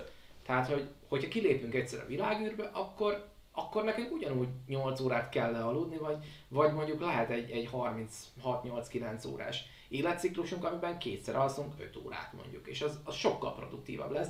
Ilyen kísérleteket egyébként csinálnak, hogy így a külvilágtól teljesen elzárva ilyen mesterséges fényekben az emberek hogyan eh, viselkednek, mennyire produktívak, de hát, hogy, hogy most akkor hogy méri az ember a produktivitást, hogy mennyire tudja az ember jól megmérni, hogy ki mennyit alszik. Azért, azért azt is tegyük hozzá, hogy az ember Nehéz. Mivel ezt tapasztalt, ezt a Földön tapasztalható fény, es, fény-sötét körforgást év százmilliókon keresztül, nyilván evolúciósan ehhez alkalmazkodunk. Tehát nekünk ez a legjobb. Hiába megyünk most el valahová naprendszer másik felé, nem biztos, hogy egy egész élettartam elegendő lenne ahhoz, hogy ehhez alkalmazkodjunk. Nyilván itt a Szeresz állomáson praktikusabb volt, és ahogy András is mondta, jobban lehetett alkalmazkodni ahhoz, hogy műszakokhoz igazítsuk. Mondjuk beosztani a ugyanúgy 24 órában mérték azt hiszem az időt, mint a Földön. Uh-huh. Nem volt jelentősége persze, csak azért, hogy a 3x8 órás műszakot be lehessen osztani. És mindenki maga döntött el, hogy abban a 24 órában mikor van ébren, mikor alszik, és mikor kell munkába menni, azt mondjuk nem maga döntött el. Um, Érdekes. Úgy érzem, úgy érzem, hogy Barnabás ebben a kérdésben egy kicsit a túloldalon áll. Konzervatív álláspontot képvisel ki. De ha belegondolunk, igazából a, például az övbélieknek a biológiája, amire hamarosan rátérünk majd, lévén, hogy látjuk mm. most már, hogy milyen környezetben is kell élniük. Az övbéliek biológiája az, ami szerint a történet mégiscsak azon az elven, azon az állásponton van, hogy az evolúció nagyon gyorsan, nagyon sok mindenre képes, akár ilyen néhány emberöltő idő alatt is, Szerint, kettő-három. Szerintem el is indulhatunk ebbe az irányba, hogyha egyetértesz. Uh, még egy-két, uh, gyorsan megmutatunk, van még egy-két uh, állomás ugye a, a kisbolygóövben, amiket érdemes megemlíteni, ugye a történetben a a, az Érosz és a Fibi is igen jelentős szerepet tölt be. Néhány kilométeres sziklák, amiket keresztül kasó fúrtak.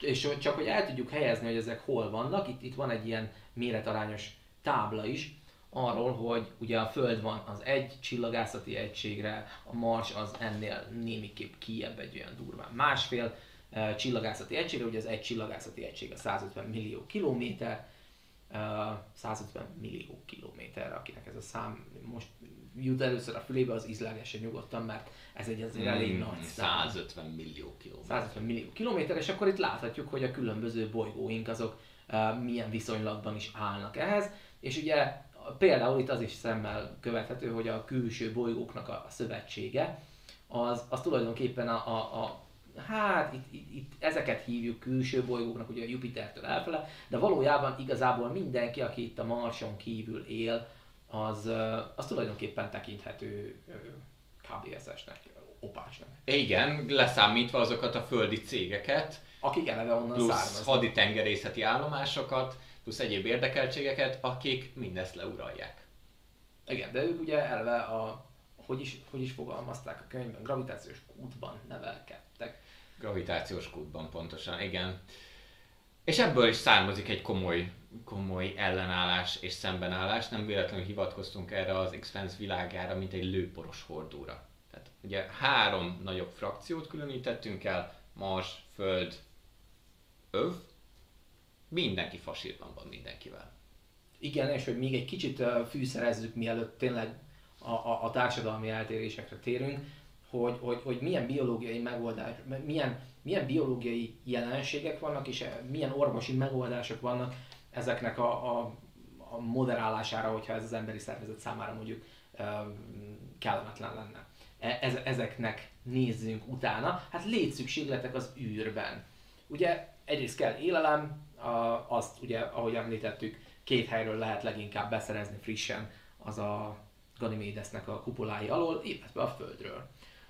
Minden más pedig Minden gombatenyészet az... gyakorlatilag. És ugyan számtalanszor elmondják, hogy lehet ugyan kapni mondjuk steakre hasonlító cuccot, azt viszont főleg mesterségesen kitenyésztett szójából, gombákból kocsfasztották össze.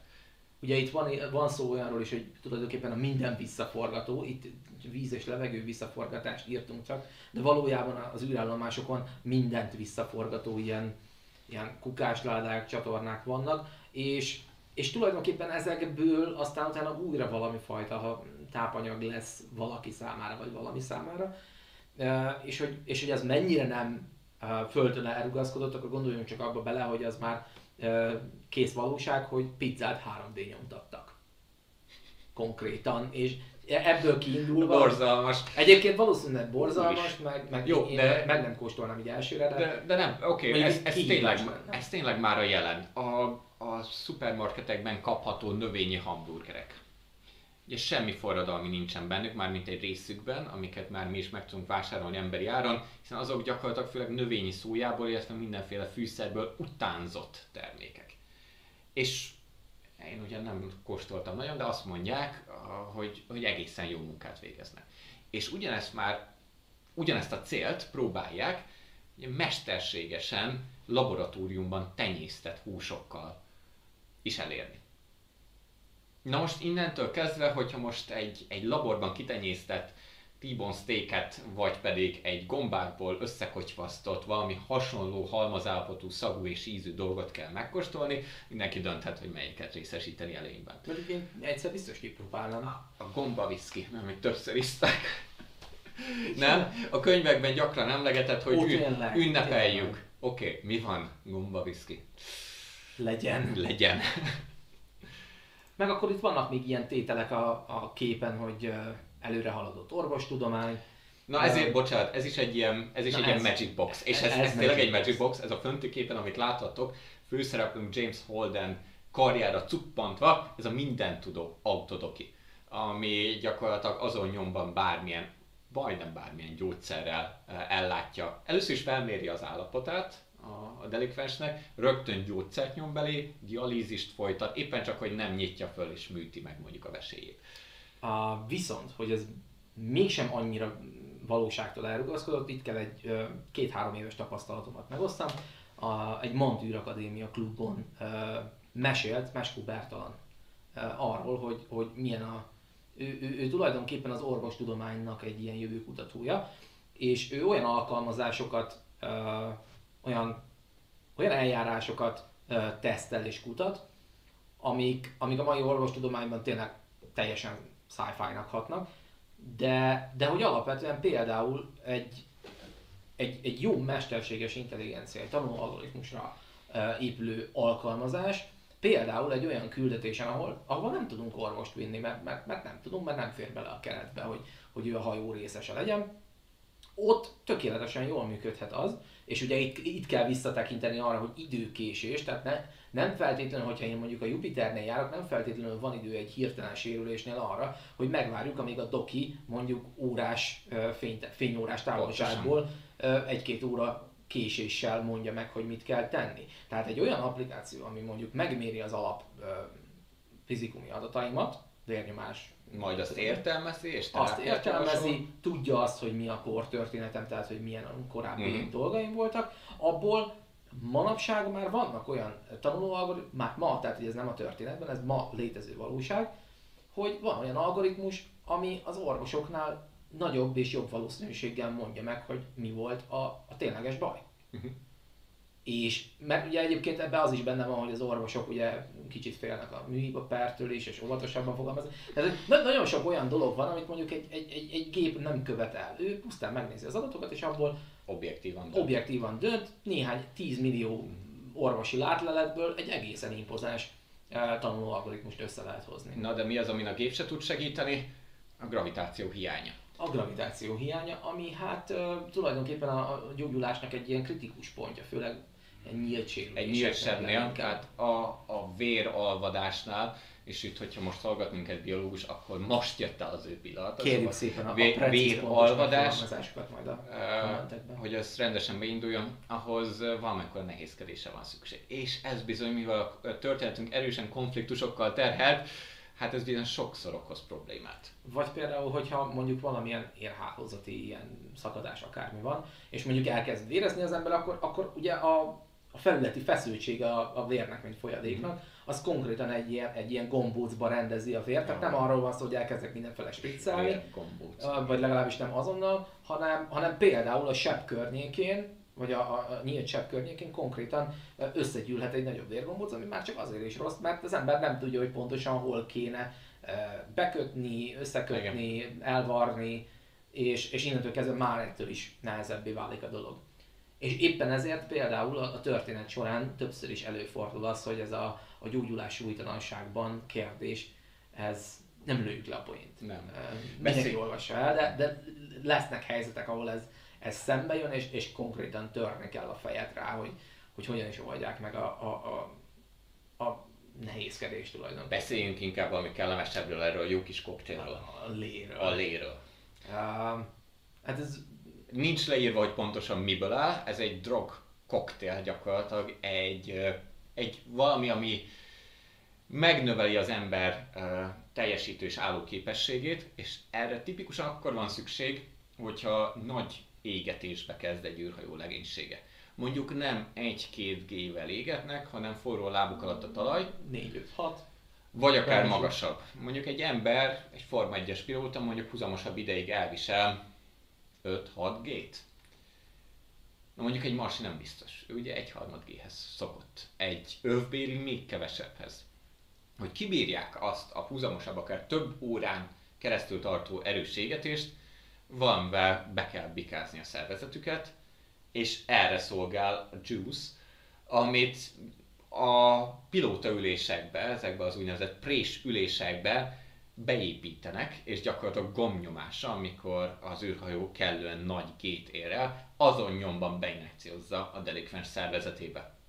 Nincs appelláta. Ez olyan, ez, ez a leírások szerint a könyvekben ez egy lórugással ér föl gyakorlatilag. Ami kell is, mert ugye ilyen nagy kés gyorsulásoknál az embernek ugye például a szervezetében leginkább ugye a, a most biológusok tessék hallgatni rendesen, így nem kell biológia órát tartani, de hogy de hogy ugye az érhálózatunk hozzá van szokva ahhoz, hogy, hogy, hogy, hogy az 1G-ben dolgozik. És ugye ez azt is jelenti, hogy, hogy az ember agyába, ami egyébként földolgozza az információkat, és egyébként irányít minden mást is, hogy oda jusson a vér, az oxigéneltető vér, erre majd mindjárt rátérünk, uh-huh. hogy hol, hol nincsen oxigén, és hogy, hogy mi, mi behal bele, ahol az ember. De a lényeg az, hogy, hogy ugye az, hogy az ember észnél maradjon, az az kell, hogy a, a vérkeringésünk normálisan működjön, és szállítsa az ember agyába a, a, a friss oxigént, és, és ténylegesen éber, éberek maradjunk. Na most ez, ez sok gében, meg kevés gében sem úgy működik, ahogy az ember uh-huh. várná. És ennek megfelelően kellenek ezek a bizonyos koktélok, amik előidézik a, a megfelelő hatást. Na de most egy kicsit, hogyha jól sejtem, egy depresszívebb uh, téma fog következni, ha jól sejtem. Mitől is halunk meg a világűrben? Hát nem halunk meg, hogyha megfelelően óvintézkedünk, hogy a... Ha maradunk az űrhajóban. Maradunk az űrhajóban, vagy a szkafanderünkben. Ah. Tehát itt ez a bocsánat, kérdés... bocsánat, csak a, a, kérdés az azért fog majd felmerülni, mert ugye szerettük volna kicsit a biológiáját boncolgatni ennek az egész űrben való létezésnek. A, a történetben is nem árulok el túl nagy titkot, általában torpedóktól halnak meg az emberek, vagy pedig úgynevezett PVA-któl, ezek pontvédelmi ágyuk, ami gyakorlatilag egy golyószóró minden, majdnem minden űrhajónak a fedélzetén. Ezen felül viszont Hát van az, amikor kidobják, amikor kidobják a delikvenst a dokból. Mi történik ilyenkor?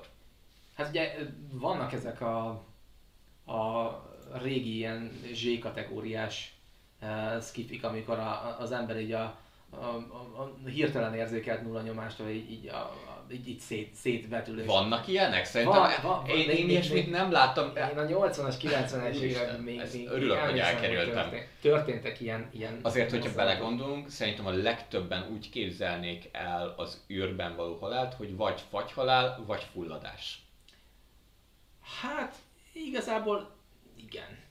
És akkor itt mindjárt és nem megnézzük, hogy, túl nagyon. Meg, mindjárt megnézzük, hogy pontosan uh, mik is történnek. Hát nem robbanunk ugyan fel, de azért felfújódunk. Itt tulajdonképpen a, a, a, a, a nitrogén gázok ilyen buborékokba a, a, a bőrünk alatt így összegyűlnek, és attól, attól ténylegesen így fölpuffadunk így másfél-kétszeresünkre, ami nem egy szép látvány, de, de túl lehet élni uh, utána is a dolgot. Nem is vagyunk azonnal halálra, mert egyébként annak ellenére, hogy relatíve hideg van a, a világűrben, de cserébe nincs sok minden, ami közvetítse a hőt. És, és tulajdonképpen ott akkor annyi marad, hogy mi sugározzuk ki a saját testhőnket. Mert hogy infravörös tartományban mi tulajdonképpen egy százattos izzónak megfelelően, kvázi százattos izzónak megfelelően. De izzószálas vagy ledes? Ja, igen. Á, és hát természetesen így ennek megfelelően előbb-utóbb kihűlünk, de ez jóval hosszabb folyamat, uh, egész sokáig eltart. És egyébként, ha jól emlékszem, akkor a, a, a sorozatban ezt egész szépen ábrázolod, nem, nem kezdtek el rögtön agyon fehéredni az emberek, hanem egyszerűen csak így megtermettek, mert, mert nem történt velük semmi, mert konkrétan a, ugye, hát ott meghaltak, csak nem ettől. Um, és hát ugye nyilván, hogyha szkafander nélkül kilépünk a világűrbe, akkor ott az emelkedett sugárzás mérték az hasonlóan a standard módhoz képest, hát égési sebeket fog okozni, de természetesen ezt is túl lehet élni relatíve hosszabb távon. Erre több különböző skifiben is volt már példa. És egyébként az Expense történetben is van példa világűr szkafander nélküli túlélésére. És akkor azt hiszem nem spoilereztem majd meglátjátok, ha, hogy hogyan. Igen, tehát hogyha valakit kilöktek a dogból, még van minimális esélye a túlélésre. Igen, hogy szurkolhattok neki. Hogy nagyjából mennyi esélye van, az, az igazából ott derül ki, amikor rájövünk, hogy valójában mi öli meg az ember, és itt újra visszatérünk a vérkeringésre, mégpedig oda, hogy ugye az ember szeretne oxigént lélegezni, ami azért kell, mert ugye a, a tüdőből az oxigént a véráram viszi el majd később az agyba amivel gondolkozik és amivel megpróbál megmenekülni. Na most, amikor az ember kikerül ugye a, a vákumba szkafander nélkül, akkor onnantól kezdve körülbelül olyan 15 másodperce van addig, mire tudatát veszti. 15-20 más. Tehát ilyen max fél perc kb. az, amíg a, Igen, én is, én az, is az ember uh, tudatánál tud ja, Bocsánat, én a, én a fél percet azt, a, azt az életben maradásról olvastam. A tudat az, az rövidebb. A élet, hát ugye ez is egy jó kérdés, mert ugye attól még, hogy az ember agya nem kap oxigént, hogy, hogy mennyire maradsz életben, hogy éppen melyik uh, funkció károsodik először, uh, hogy, hogy pontosan mi a határa, ahol azt mondod, hogy meghaltál, az egy jó kérdés, de az biztos, hogy az első fél percben még, még abszolút van esélyed, és, és túlélhetsz, hogyha visszajutsz. A, akkor is túlélhetsz, hogyha az első két percben van egy irgalmas szamanirális a közelben, és megtalál, és bevonszol, viszont azt már nem magad teszed, mert mert józanul és magadnál aktív cselekvőként nagyjából ezt a fél percet tudod eltölteni, mm-hmm. és aztán utána a két perc után kezdenek el így az alapvető funkciók uh, leállni, amitől, amitől végül is hát uh, meghalsz. Uh, na és hát ennek köszönhetően hát tulajdonképpen ez az, ami a, a világűrben minket. Ezt egyébként örülök, hogy így alaposan körbejártok, mert ez nekem mindig is egy ilyen vakfoltom volt. És egyébként az, azt nem, aki még nem látta esetleg a, a sorozatot, ne higgye azt, hogy ez egyébként minden részben előfordul. Habár a promófotója, az első, annak, az, az, az pont, igen, egy ilyen kiugró hölgyet ábrázol, őt pont nem dobták ki a dobból. Mondjuk szerintem minden évadban van legalább egy, egy, egy becsületes dog kidobós Igen, ez az övbélieknek egyfajta tradíciója, hogy így rendeznek vitás kérdéseket. Hát, megesik. Bizony. Na lépjünk tovább, még továbbra is a biológiánál maradva, illetve a biológiai sajátosoknál, sajátosságoknál. Mitől lesz a, az övtöltelék beltalóda? Beltalóda, ez ugye az övbéli kreol nyelven jelenti az övbélit. Hát például attól, hogy ilyen ízes szavakat használ, másrészt pedig az alacsony gravitációs térben való fejlődés, tehát fiatalkori fejlődés, az bizony nagyban befolyásolja az embernek a fizikumát. Itt most ezen a képen, amit láthattok ti is, bal oldalon egy földi politikus, Avazarala látható, aki az egyik főbb szereplő De a másik kötettől. mondani. Sokat gyakoroltam. Jobb oldalon pedig egy övbéli, hát terrorizmussal gyanúsított fickó. Nem is az a lényeg, hogy hogyan került oda a fogasra, a lényeg a test felépítése. És ez a, ugyan sorozatban ez nehezen szemléltethető, mert gyorsan elfogynak a 2 méter 20 centi magas statisztikák, de a könyvben gyakran le van írva, a tipikus övbéli testfelépítés alsó hangon két méter magas, hosszú, megnyúlt ö, végtagok, vézna test, vézna csontok. És valóban, így legjobb tudomásom szerint, hogyha az ember, főleg a fiatal korát alacsony gravitációs térben, nagy Isten súlytalanságban tölteni, ez történne az emberrel. Egy-két generáció alatt, mm, a, a történet szerint egy-két generáció alatt ez, ez, ez ki is termelődik. Tehát, hogy konkrétan a, a génállomány megváltozik annak megfelelően, hogy mi, mi a környezet, amiben föl kell nőnie. Hiszen hát ez gyakorlatilag egyfajta biológiánknak egyfajta alkalmazkodása. Más kérdés, hogyha ezek az emberek, ezek az ténylegesen biológiájuknál is fogva övbéliek visszatérnek egy gravitációs kútba, például a Földre, azt nem bírják el.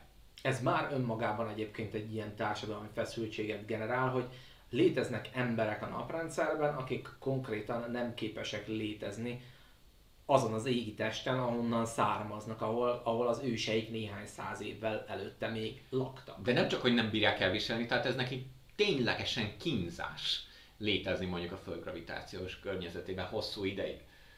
És mint olyan, tehát ez abszolút halálok is lehet az hosszabb ideig tartó mondjuk egy kés súlyt, ö, nem súlytalanság éppen, hogy egy kés nehézkedés.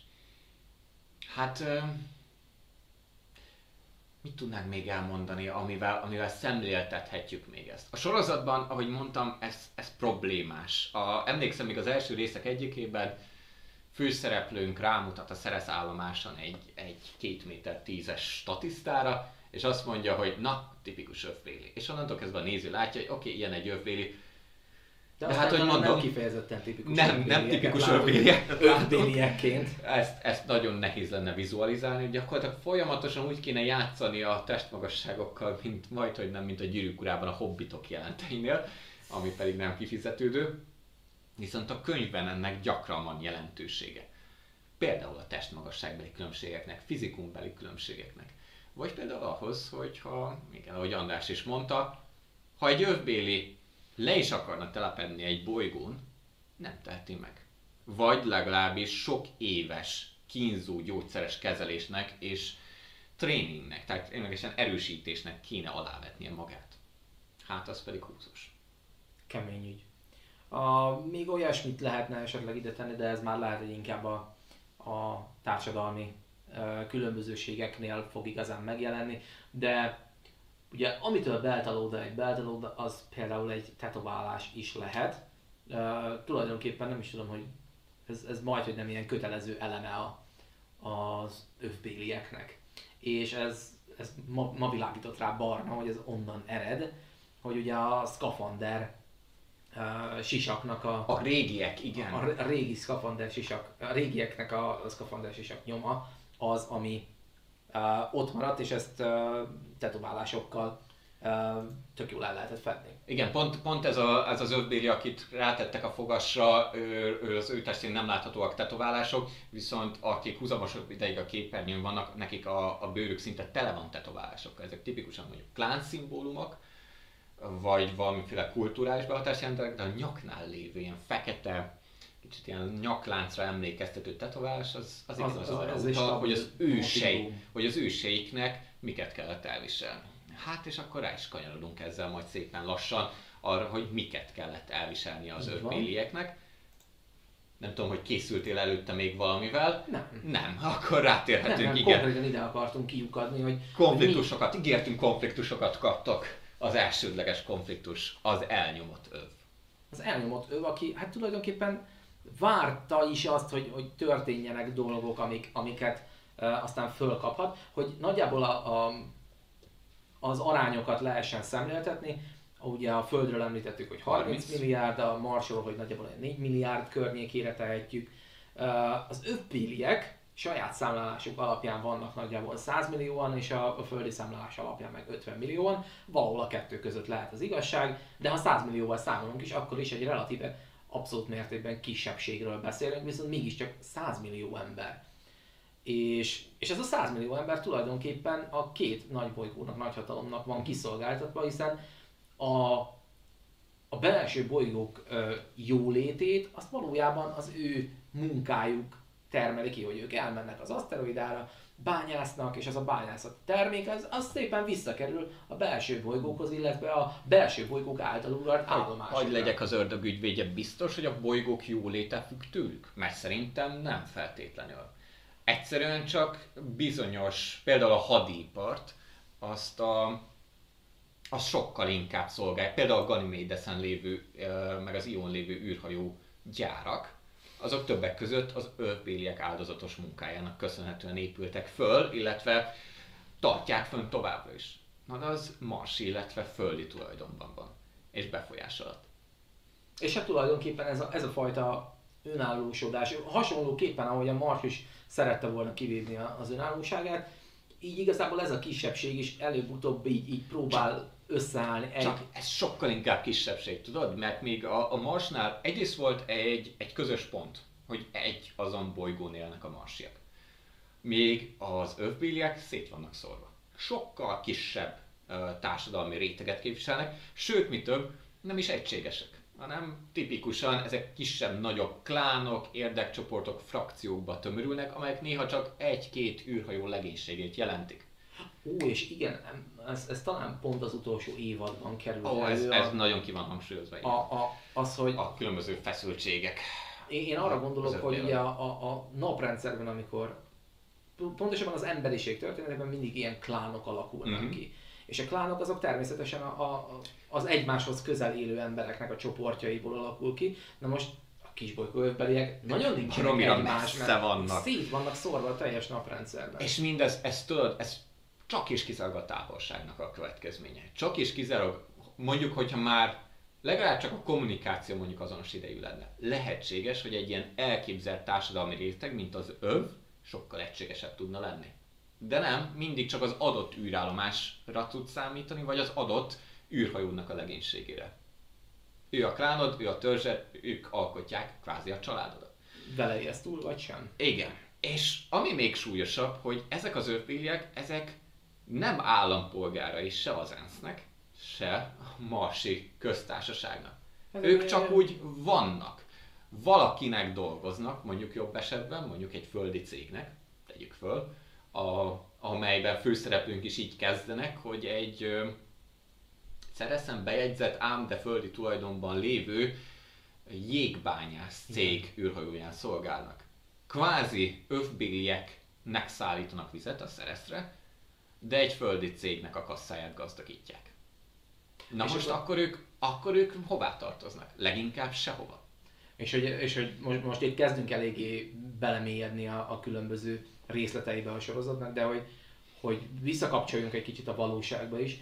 Ez a jelen világunkra egy olyan uh, üzenettel jár, pontosabban a jelen világunknak egy olyan üzenetet sugal, hogy ténylegesen ideje lenne nagyon a, a, az űrjogot komolyan venni, és mindenféle uh, aspektusát alaposan végigjárni, és ténylegesen azokat a törvényeket lefektetni. Nagyon jókat tudunk mulatni egyébként azon, hogy a, hogy mondjuk amikor az első ember megszületik a Marson, akkor mi kerül majd bele az anyakönyv. Az, hogy Elon Musk tulajdonát képezi. Tulajdonát képezi. Tehát, hogy konkrétan kinek a tulajdona az, ahova az ember először leteszi a pracliát. Um, ki alkotja a törvényeket? Ki, alkotja, ki bíráskodik? És ez, ez és konkrétan lévén, hogy tulajdonképpen a, a világűr határán túl, tehát hogy konkrétan a, a Kármán vonal 100 kilométeren túl, jelenleg nagyjából ez a, az elfogadott határ, ahonnan a világűr kezdődik, azon túl hát tulajdonképpen nemzetközi vizek. Vagy más szóval vagy nyugat. Vagy nyugat. A, itt az x világában, mert minden űrállomáson az diktálja a feltételeket és a törvényeket, aki be tudja azokat tartatni. És sokszor meg is jelenik, hogy hát konkrétan itt a, a, nincs igazából bíróság, hanem itt bíráskodás van, ahol egyszerűen csak az ember rossz helyen rossz dolgot követett el, hát akkor lehet, hogy a légzsilip a következő állomás. És ez még súlyosabb, mint amiket eddig soroltunk, ugyanis az korábban emlegetett biológiai különbségek pedig arra sarkalják, például mondjuk egy, egy földi társadalomnak bizonyos rétegeit, hogy nem is, hogy feltegyük magunknak a kérdést, hogy van az övbélyek még embernek számítanak? Mármint földi embernek? Nem is tudnának létezni a Földön. Hát ez pedig a definiált rasszizmus. Ettől ékesebb példa, itt már nem az számít a 21. században, hogy milyen az embernek a bőrszíne. A kulturális keveredések miatt akár a Földön, Marson vagy az űrállomásokon mindenféle gyökerű, anyanyelvű, bőrszínű ember egyformának számít. Ünnepelhetnénk a rasszizmus megszűnését, de a rasszizmusnak egy új formája fejlődött ki az övbéliekkel szemben. És egyébként ez egy teljesen természetes, hogy konkrétan lehetnének ők marsi vagy földi állampolgárok, de milyen egy olyan állampolgár, aki, nem tud létezni, aki nem tud létezni a, a, a saját területén. Um, úgyhogy ezek ilyen, ilyen végtelenül messzire vezető jogi kérdéseket vetnek föl, amik, amik alapvetően a történetben úgy néz ki, hogy, hogy nem konkrétan nem nagyon voltak kezelve, hanem hanem tulajdonképpen ahogy hozta a sors, szőnyeg alá lett söpörve. Szőnyeg alá lett söpörve, és, és aztán utána várták, hogy Hát egy Na, ha valami gyakorlati tapasztalati úton így kiforja magát a dolog. Hát nem hinném, hogy bárki számított arra, hogy kiforja magát. Ez egy lőporos hordó a történet elején, amiben persze meg is érkezik majd a szikra. Hát, és aztán utána jönnek itt már a... a... Ja, ugorjunk vissza kicsit a bolygók sorrendjében, bármint kicsit a belső naprendszerben. Más, más társadalom, más problémák. Ugye itt ezt már e-, egész sokat tárgyaltuk a korábbiakban, hogy hogy ez egy sok generációs kihívás, itt, itt ténylegesen a... Egyébként ez egy, ez egy fantasztikus elv, ami mentén én tök szívesen tudnék létezni, hogy, hogy és szerintem egy picit az Andromeda Webcastnek is van ilyen, ilyen hátul üzenete, hogy, a, hogy, hogy mi is igazából a, nem, nem fogjuk megtudni feltétlenül a mi életünkben, hogy mondjuk valaki számára a csillagászatot űrkutatást azt közelebb hoztuk-e a kis lelki világához, de, de simán lehet, hogy a, a következő hős űrhajós, vagy a Nobel-díjas fizikus, aki megalkotja az űrhajót, amivel el tudunk jutni, az, az mondjuk egy Andromeda webcasten találta meg a, a, az élete szerelmét, amivel foglalkozni szeretne. Tehát ténylegesen a Mars terraformálása is egy olyan kihívás, ami, ami sok száz éven keresztül zajlik, és konkrétan aki dolgozik rajta, az nem fogja látni a végeredményét. A csillagászat az határozottan konkrétan egyébként ez a tudományág, ahol bármit is fedezünk föl, annak a gyakorlati haszna szinte garantált, hogy legfeljebb évszázadok múlva lesz, ha egyáltalán lesz. Igen, az alapkutatás alapkutatása mondhatni. Na ez a Mars terraformálás, ez megint csak egy olyan gondolati sémát rak le a könyv írója, írópárosa, amely részint el is képzelhető a, a mai modern világ folyamataiból, hiszen kialakítani egy élhető világot, ilyen esetben mondjuk itt a 21. században fenntartani még a, az élhető föld koncepcióját, abszolút átélhető. Viszont az a tudat, hogy olyan fába vágjuk a fejszénket, vagyis a marsiak olyan fába vágták a fejszéket, amely fát majd évszázadok múltán lehet majd kidönteni, és nem csak, hogy én marsi, jelenlegi marsi, de a gyerekem marsi se fogja megtapasztalni annak a gyümölcsét, az borzalmasan demoralizáló részét. Másrészt, viszont a mars társadalma erre a gondolatra épül, és ez ad egyfajta olyan tartást és összetartást, ami megkülönbözteti mondjuk a földi viszonyoktól. A földi viszony. Ja, ez volt az én tudom. Igen, ja. Most kellett volna Igen, mert hogy a, túl, túl, még jobban túlnépesedett föld, mint amit egyébként uh-huh. most jelenleg megélünk. Ez a 30 milliárd ember, ahogy említettük, ez, ez nem konkrétan csak itt a Földön, de a, a Holdon is. Uh, és hogy ez hogy néz ki, er, er, er, erre egy kicsit azért érdemes pár pillanatot, gondolatot szánni. A társadalom nagyjából úgy néz ki, amennyire én kiolvastam a könyvekből, a sorozatból, hogy a, társadalom egy jó részének alapszolgáltatások járnak. Ez basic, amit a sorozatban is gyakran emlegetnek. Ez a, ez a basic alapjut. De ez ettől jobban nem lehet lefordítani Kaja, szerintem magyarba. Egészségügyi szolgáltatás. Egészségügyi szolgáltatás. De mi nem jár? De nincs fizetés. Nincs pénz. Nincs, Megkapja nincs az ember munka. azt, hogy létezhet. Megkapja azt, hogy van fedél a feje fölött, kap valami gombából összekotyvasztott vackot, és hogyha baja van, ellátják. És onnantól kezdve pedig tengülthet. Hogy milyen kitörési lehetőségei vannak az embernek, itt kicsit ellentmondanak a, a könyv, illetve a, a sorozat alkotói által felvázolt koncepciók. De... A sorozatban ez úgy jelenik meg, mint egy, egy lottó, egy szerencsejáték, hogy, hogy, hogy ki az, aki mehet tovább tanulni, meg ki az, aki bizonyos uh, szakmákat mhm. kitanulhat, meg ki az, aki nem. És ez, ez ténylegesen a sorozatban nagyon szerencsejáték alapúnak tűnik. Míg a könyvben... Vagy, vagy pedig bevállal az ember olyan dolgokat, mint például a katonai szolgálat ami bárki mehet katonának, hogyha megfelel a kiképzése, meg katonára szükség van, és az nem annyira népszerű dolog. A könyvben pedig a könyv le, világa lehetőséget biztosít a tehetség alapú, alapon történő kitörésnek. Magyarán, hogyha az ember a basicen az alapjuttatásokon tengődik, vagy a családja kvázi abból él, akkor is kellő szorgalommal és kellő tehetséggel bejuthat egyetemekre, tapasztalatot szerezhet, munkát szerezhet, fizetést kaphat, és megteremtett magának egy jobb életet. Érdekes módon, ne, érdekes módon, lehet, hogy ez nagyon emberi, de a könyv szerint ezzel nagyon kevesen él. Százalékos arányban meglepően kevesen élnek. Az nekem egészen valósnak tűnik. Igen. Nagyon depressz, depresszív, hát nagyon, nagyon emberi világot ír le a Földön. Vannak egészen hosszú történetvonalak, amik a Földön játszódnak, és egyáltalán nem tesz rosszat a világépítésnek. A történetet tipikusan kicsit leszokott ülni. Viszont bemutatják ezek a történetszálak azt, hogy merre felé tart az emberiség. Az, hogy mondjuk egy, egy alapjövedelem, ami már sok világ számos fejlett országában próbálgatnak, és lehetőséget biztosít arra, hogy, hogy fennmaradjál a felszínen, hogy legyen hol laknod, legyen mit enned, lehessenek gyerekeit, nagy Isten még kutyád is.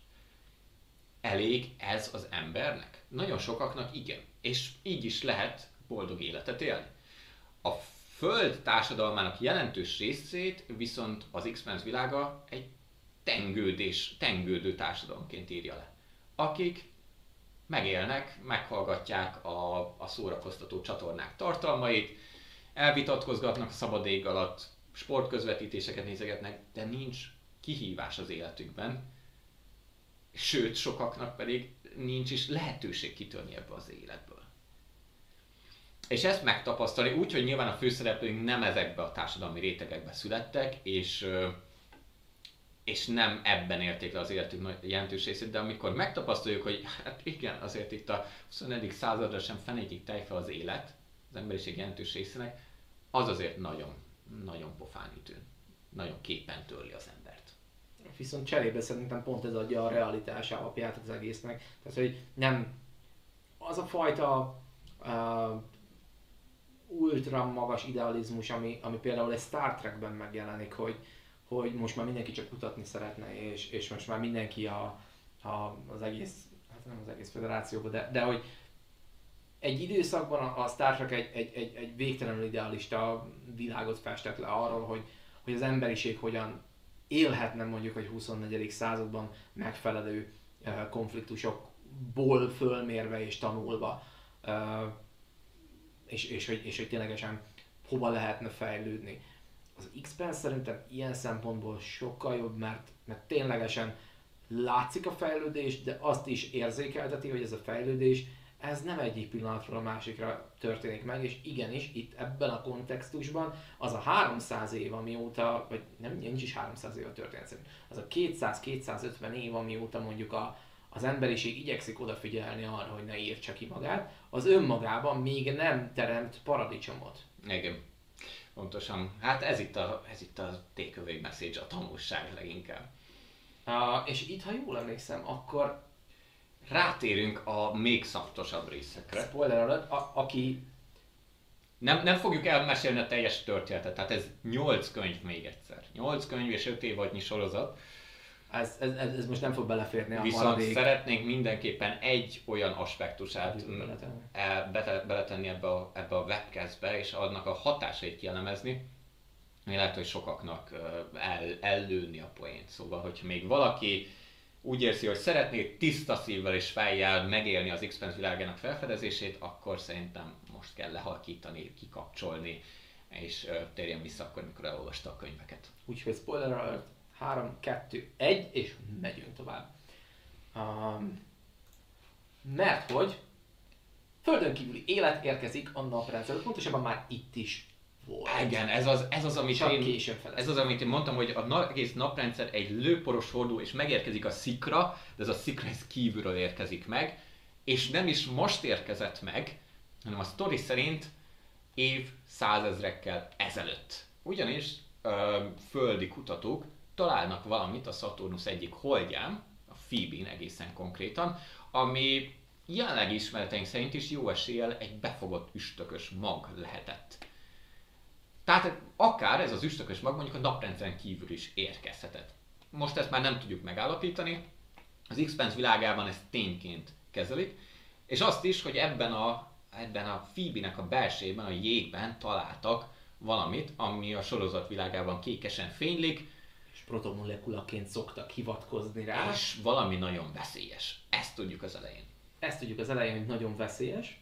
Ez tulajdonképpen egy, egy olyan, hát molekulának lehetne leginkább mondani, nem, nem, nem kifejezetten élet, hanem sokkal inkább a, az, a bizonyos élet kialakításához szükséges a biológiai tervezéssel megalkotott eszköz.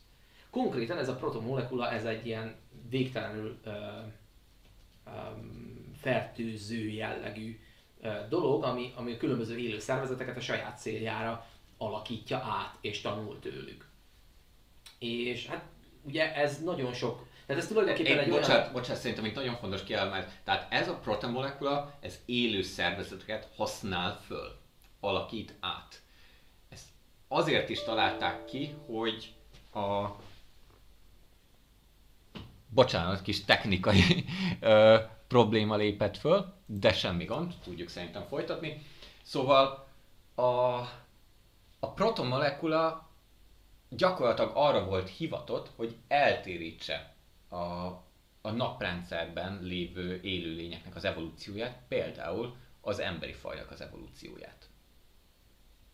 Hát és akkor egyszer csak itt ez félbeszakadt valahogyan. Köszönhetően a Saturnusnak a, a történet szerint. A Saturnus ugyanis befogta a gravitációjánál fogva ezt a, ezt a protomolekulát hordozó jeges testet, és így lett a Phoebe hold. Így nem jutott el sosem a Földre, és így fejlődhetett ki az emberiség, ami később megtalálta ezt a protomolekulát.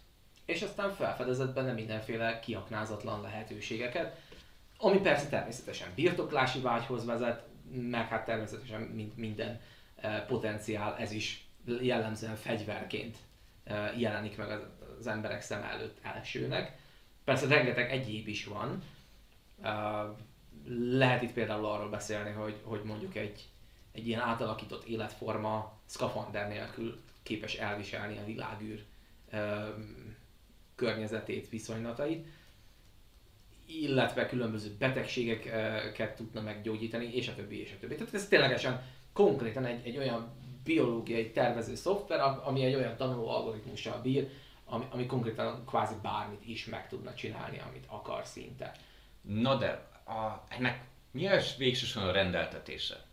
Ugye azt mondtam, azt találtam mondani, hogy ezt, ezt valahogyan küldték, vagy ide jutott. A protomolekula egy eszköz, egy, ha úgy tetszik, fegyver.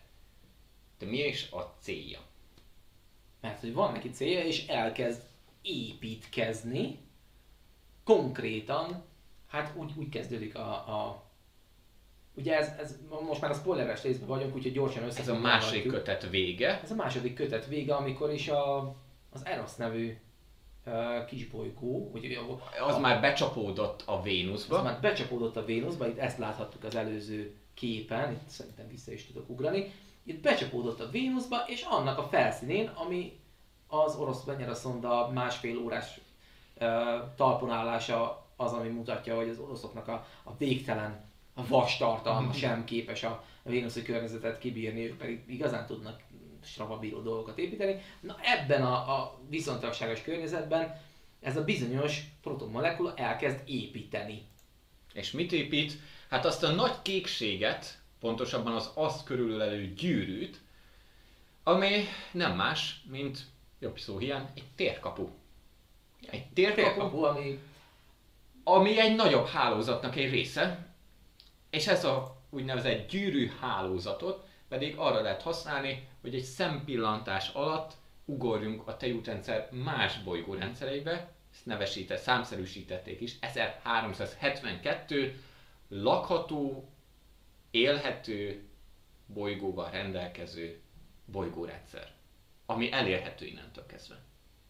Az Einstein hajtó, erről gondoskodik, hogy ez egy elérhető távolságban legyen. Ugye maga ez a gyűrű az Uranus és Neptunus pályája közé pozícionálja magát, ami hát, azt hiszem két, nagyjából két csillagászati egységgel kijebb az Uranusnál, tehát hogy relatíve elég kiül a, a naprendszerben. De még így is egyébként a, a, a többi naprendszerhez képest egészen bent uh, tud lenni. Na most uh, ez azt is jelenti, hogy akkor innentől kezdve teljesen más a felállás. Teljesen más uh, szituációk történnek a, a naprendszeren belül is annak köszönhetően, hogy, uh, hogy ténylegesen új lehetőségek nyílnak meg. Na most ez a, ez a tele élhető bolygó, hát akkor például az egyik ilyen, ami, ami megjelenik, hogy miért terraformáljunk bármit a naprendszerben. Miért terraformáljuk például a Marsot, hogyha hogyha találunk olyan bolygókat, amik adott esetben rögtön magától értetődően hordozzák, vagy képesek hordozni a földi életet. Innentől kezdve pedig jön például egy, egy igencsak negatív hangvételű, és számomra szerintem az egyik ilyen legszomorúbb uh, szituáció, a legszomorúbb jelenet sor, ami több különböző helyen és egy kvázi egy egész évadon keresztül zajlódik, amikor is látjuk, hogy a Mars kezd egy kicsit elnéptelenedni. És hogy az a fajta láng és tűz, amivel, amivel vitték előre a, a, a sok generációs... 300, majdnem 300 év munkája, ha nem is szakadt félbe, de gyakorlatilag a csiga tempójára lassult le, és ki tudja, hogy Kudarcra van ítélve hosszú távon. Igen. És ezt egy kicsit, kicsit boncolgassuk. A, adott egy instabil, hidegháborús helyzetbe, ami hidegháborús helyzetben navigálódott uh, naprendszer, de aminek évszázados kulturális hagyományai vannak. Az emberiségnek év ezredes. És akkor jön egy idegen technológia, odadob egy térkapu hálózatot az emberiségnek, ami csak, mit izélesen, csak annyit ad, hogy elérhetővé válik számtalan lakható bolygó, ahol van levegő. Ahol vannak ugyan veszélyek az emberiségre nézve, mondjuk veszélyes állatfajok, vagy fogyaszthatatlan mondjuk a vegetáció, de legalább ki lehet menni szkafander nélkül. Egy marsi, és akkor itt most visszacsatolnánk arra, amit korábban emlegettünk, hogy egy marsi, akinek az élete munkája, amit a társadalom elvár tőle, az olyasmire kárhoztatja, amit nem fog részesülni. Nem fog kint járni a Males Valinérisben és élvezni a naplementés szkafander nélkül. Nem lesz a, nap, a Marsnak uh, magnetoszférája mondjuk a következő néhány száz évben. Miért várjon rá, ha más bolygókon ez elérhető? Föl kell adni mindent, messzire kell utazni, számtalan veszélyekkel szembenézni, de megéri. Sokaknak megéri. Ugye itt a paradicsom építése. Konkrétan a paradicsomi környezetben egy újrakezdés gyakorlatilag. Egy, egy, egy, teljes újrakezdés, az amiért igazából mindenki odáig és visszáig van. Ezt, ha jól emlékszem, aranylászként, egy újkori aranylászként is fogalmazták meg a, a sorozatban biztosan lehet, Nagy, hogy a könyvekben is. Nagyon, nagyon érdekes ez a gondolatmenet. Mint ahogy az is, hogy uh, hogyan hat, mert hogy egy, tehát ez nem csak a marsot Marsra van nagy behatással. Ez mindenkire. Tehát a Föld például úgy érzi, hogy ő akkor most föllélegezhet, mert, mert akkor most van hely, ahol... Ironikus módon pont a Földre van legkisebb hatással, mert ahogy a Föld egyik vezető politikusa pont a korábban emlegetett Alazarala fogalmaz, hogyha tőlük lelétszel néhány milliárd ember, legfeljebb kiütünk néhány falat és élvezzük a friss levegőt. Nem, a Földnek éppen a problémái oldódnának. Ami viszont a Marsnak a hosszú távú kudarcát jelenti. És most nem arról van szó, hogy Ne úgy képzeljétek, hogy ténylegesen elnéptelennik a Mars, nem maradott senki. De mondjuk csak 4 milliárd ember, emberből elmegy a legtehetségesebb 500 millió. Mi maradott? Megmarad a társadalom, de egy közös cél, egy összetartó erő, egy közös ideológia nélkül. És onnantól kezdve a Mars semmivel sem lesz jobb, mint mondjuk a Földön élni. És akkor itt szembe, szembe jönnek az olyan gazdasági kérdések, hogy például mi mennyit fog érni. Ott van a, a kérdés, hogy, hogy ugye a naprendszernek relatíve véges, naprendszer szinten mondjuk ebben a korban nem biztos, Abszolút. hogy véges erőforrásai vannak, de mondjuk itt a Földön per pillanat elég véges erőforrásokkal nézünk szembe, és, és hogy mondjuk tényleg megnyílik a, a világ mindenségre a, a kapu, és, és konkrétan megvan az eszközünk hozzá, hogy oda menjünk és a magunkévá tegyük. Míg hogyha összeadjuk a, a, a teljes naprendszer népességet, ami olyan 35 milliárd ember mondjuk fölfele kerekítve, akkor, akkor is az konkrétan azt jelenti, hogy, hogy mondjuk ilyen 40-50 milliós bolygó lakosságokra lehetne szétosztani. Nyilvánvalóan persze lennének jobb bolygók, meg rosszabb bolygók, de hogy, hogy konkrétan ez, ez, ez olyan gazdasági kérdést vesz fel, hogy mennyire értéktelenednek el a dolgok, amik itt a naprendszerben elérhetőek. Elérhetőek-e máshol? Ha ott elérhetőek, akkor miért kéne itt fizetnünk és, érte? És itt most nem csak nyersanyagokra gondoljatok, hogy, hogy mennyivel jobban lehet máshogy boldogulni, és az hogyan borítja fel mondjuk itt a naprendszerben a gazdasági viszonyokat. Ideológiák. Összefogsz a haverokkal, mindenki hozza a saját családját, jó, utazni kell néhány hónapot, várnak ránk veszélyek, de ott jó eséllyel lehet, hogy mi leszünk az elsők. Egy olyan társadalmat építünk föl, amilyen nekünk tetszik. És persze ezzel nem csak mi vagyunk így. 1372 világ, mindegyik bolygóra jut mondjuk néhány kolonizációs hajó, tegyük föl. Még akkor is rengeteg hely van. A, a Rosszinánta legénységen meg is látogat uh, két ilyen uh, bolygót is. Az egyik, az konkrétan felöleli a negyedik kötetet.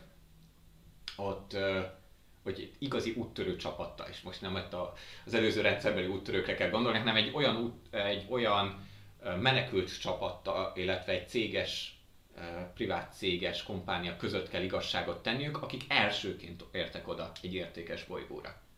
És kinek járnak mondjuk a, az anyagi haszon? Ki gazdagodhat meg abból, amit ott talált. Később viszont, és ezért kezdtem el mesélni, eljutnak egy Freetown hiszem így hívták az angol fordítást, a Freetown nevű bolygóra, ahol olyan reddekek telepettek le, akiknek az egyik legfontosabb alapvetése, hogy mindenkinél lehet fegyver. Sőt, mindenki használhatja a fegyvert. Egy ilyen vadnyugati környezet. És oda kell menni, és hát igazságot kell tenni, mert éppenséggel valakinek valamilyen politikai érdeknek keresztbe tettek. Még a naprendszerben. Itt én még nem tartok. ez, egy, ez egy nagyon érdekes kis rövidke epizód, hogy, hogy vala néhány őrült elment a, nem is a, a, a tejútrendszer másik felére, és megalapította a saját kis vagynyugati államát. Mert megtehették, mert ők voltak ott az elsők. Ugye itt, a, hogy visszatérjünk egy kicsit a diára, van egy ilyen pont, hogy az öv radikalizálódása. Na és igen, hogyha valaki, tehát a Mars vesztes, a Föld nyertes ebben az egészben, az övvel mi a helyzet? Nem egészen egyértelmű igazából, hogyha, hogyha egészen ügyesek, akkor, akkor megfelelő pozícionálással ténylegesen ebből ők győztesen jöhetnek ki, hiszen ők olyan területeket nyerhetnek. Persze természetesen az hozzá kell tenni, hogy a tejútrendszer túlsó végén levő bolygók is ugyanúgy nehezen élhetőek számukra. Tehát egy övbéli jó eséllyel nem fog tudni letelepedni egy frissen felfedezett bolygón, vagy legalábbis nagyon, nagy, nagyon nagy nehézségek árán teheti csak meg. De ugye egészen más az, hogyha mondjuk a, a talpam alatt keringek egy űrállomáson a bolygó körül, és a talpam alatt termesztik a dolgokat, amik mondjuk tényleg 5-10 óra alatt fölérnek a föld körül, vagy bolygó körüli pályára, és frisset eszek.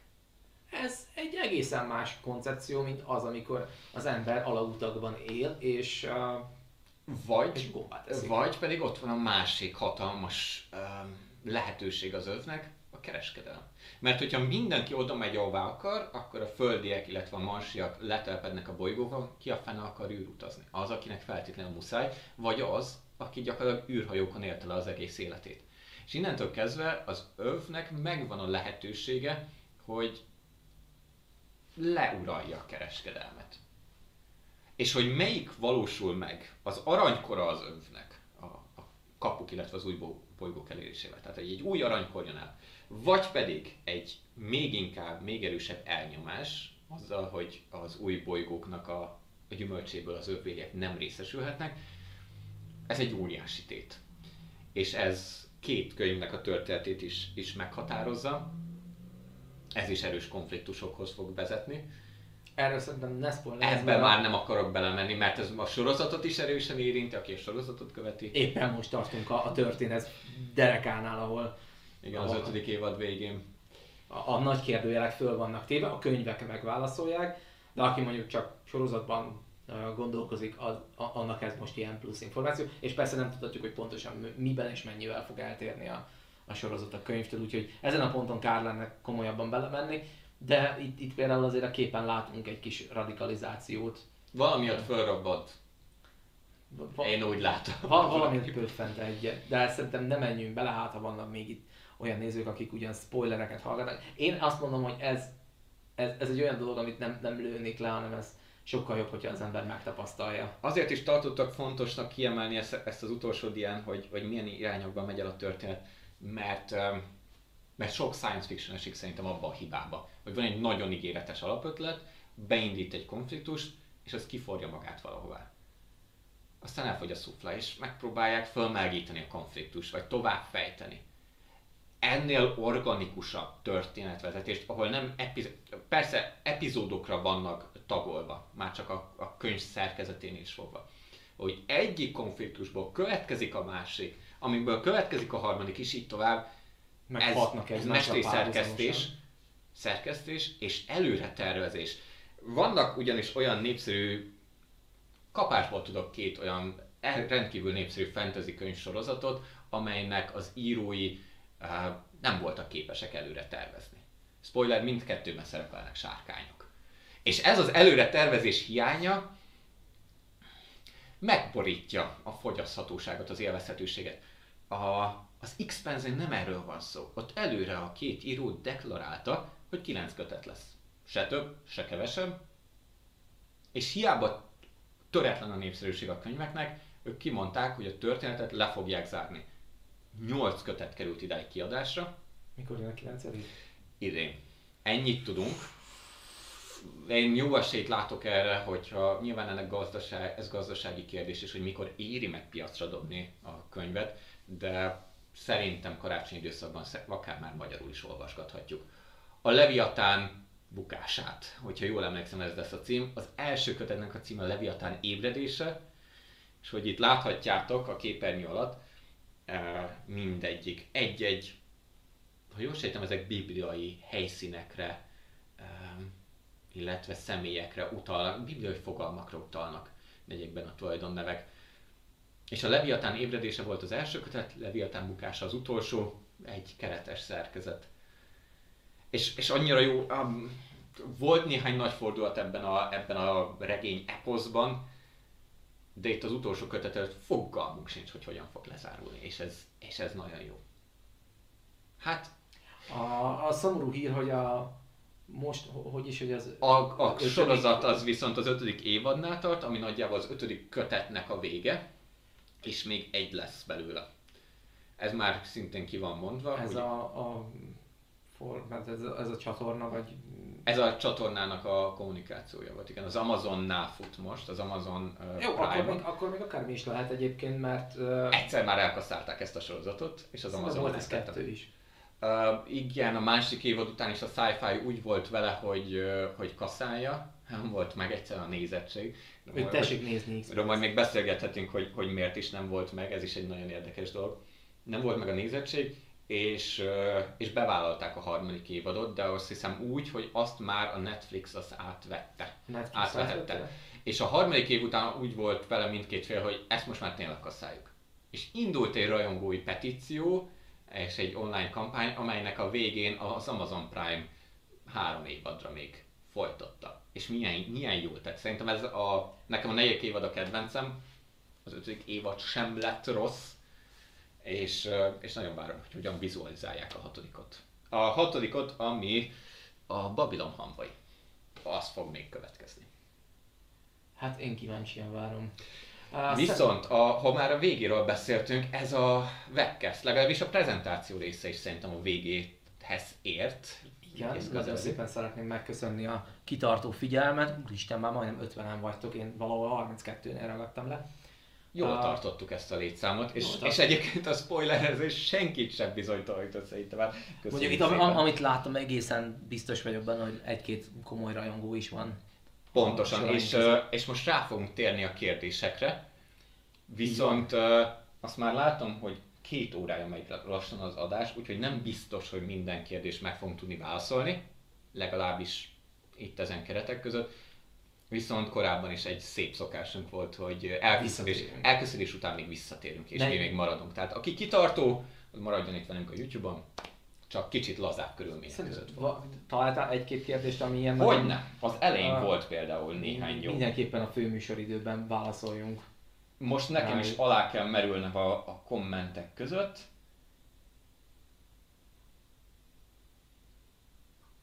Itt az elején. Például kapásból Steib Gábor, hogyha jól látom, szerintem a Zsák utca, ez az egész Epstein hajtómű űrhajó méretben túl nagy, hogy egy gét kényelmesen létrehozzon a Földhöz hasonló hatásért. Mit gondoltok? Hát az Epstein hajtómű, ha már adott egy ilyen technológia, akkor majdnem mindegy, hogy mekkora. Nem mindegy persze. Hát a, a, nagyobb, a nagyobb tömeggel, a nagyobb uh, űrhajó mérettel természetesen egyre nagyobb hajtóművet kell építeni, de pont az x világ és a könyvek és a sorozat is megmutatta, hogy akár ilyen kisebb aszteroida méretű űrhajót is nyugodtan lehet építeni, és hajtóművekkel ellátni, és azt is lehet gyorsítani akár egy kére.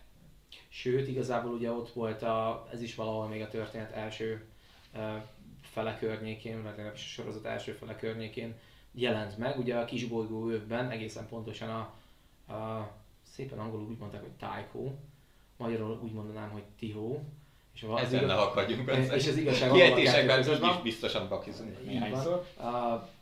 De hogy, hogy például a, a Tycho űrállomáson uh, készítettek egy, egy generációs űrhajót, egy, egy, egy borzalmasat, ennek még több szerepe is van aztán később a történetben, de ugye akkor, amikor még nem volt kapu, akkor például a mormonok. Mormon egyház gondolta úgy, hogy először. Hogy ő, ők nekiállnak és elmennek a végtelenbe, konkrétan a legközelebbi csillagnak veszik az irányt, és megnézik, hogy ott mi van, és egy uh, nagyjából száz éves út alatt eljutnak oda ezzel a... Gondold el, hogy mekkora pofárás is lett volna a részükről, hogy elindulnak egy több száz éves útra, több generáció leéli az életét az űrhajón, miközben a hátuk mögött felépül a kapu. És ott várják. Nem biztos, hogy pont az Alpha Centaurinál, de igen, másod bár virágzik a, a tévútrendszerbeli emberi civilizáció. Úgyhogy én, én abszolút élhetőnek gondolom a koncepciót. Én is. A, az Epstein hajtó, mert sokszor leírják, jó skálázható, vagyis nagyobb, nagyobbat is lehet belőle építeni, ugyanúgy effektív lesz.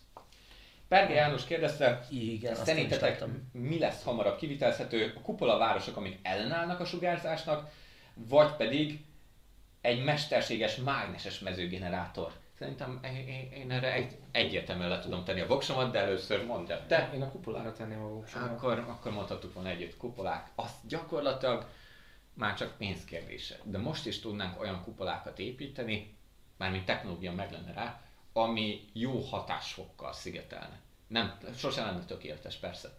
Egyrészt, másrészt meg ugye a jelenlegi elképzelések között a holdi, illetve marsi eh, koncepciókban is föld alá építkezés az, ami a legnagyobb mértékben tudja a sugárzástól mentesíteni az embert.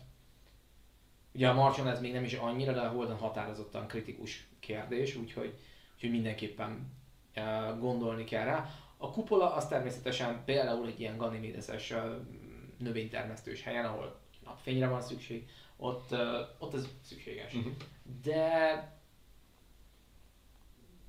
de alapvetően abszolút nem lehetetlen megépíteni egy kupolát. Én, én is látom. Meg, meg, viszont nem is biztos, hogy kell napfény, hogyha, mm. hogyha mondjuk olyan környezetet akar kialakítani az ember.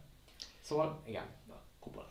Miszlovics Gábor kérdezi, ő jó hosszan felvezeti a kérdését, ami szerintem egy nagyon izgalmas része az Expense világának, a harcok, az űrbéli küzdelmek, és ezt más is kérte, hogy beszéljünk róluk, Ez az a probléma, hogy ezt, ezt látni kell. Tehát ezt a sorozat telibe találta, hogy hogyan zajlanak a küzdelmek az űrben.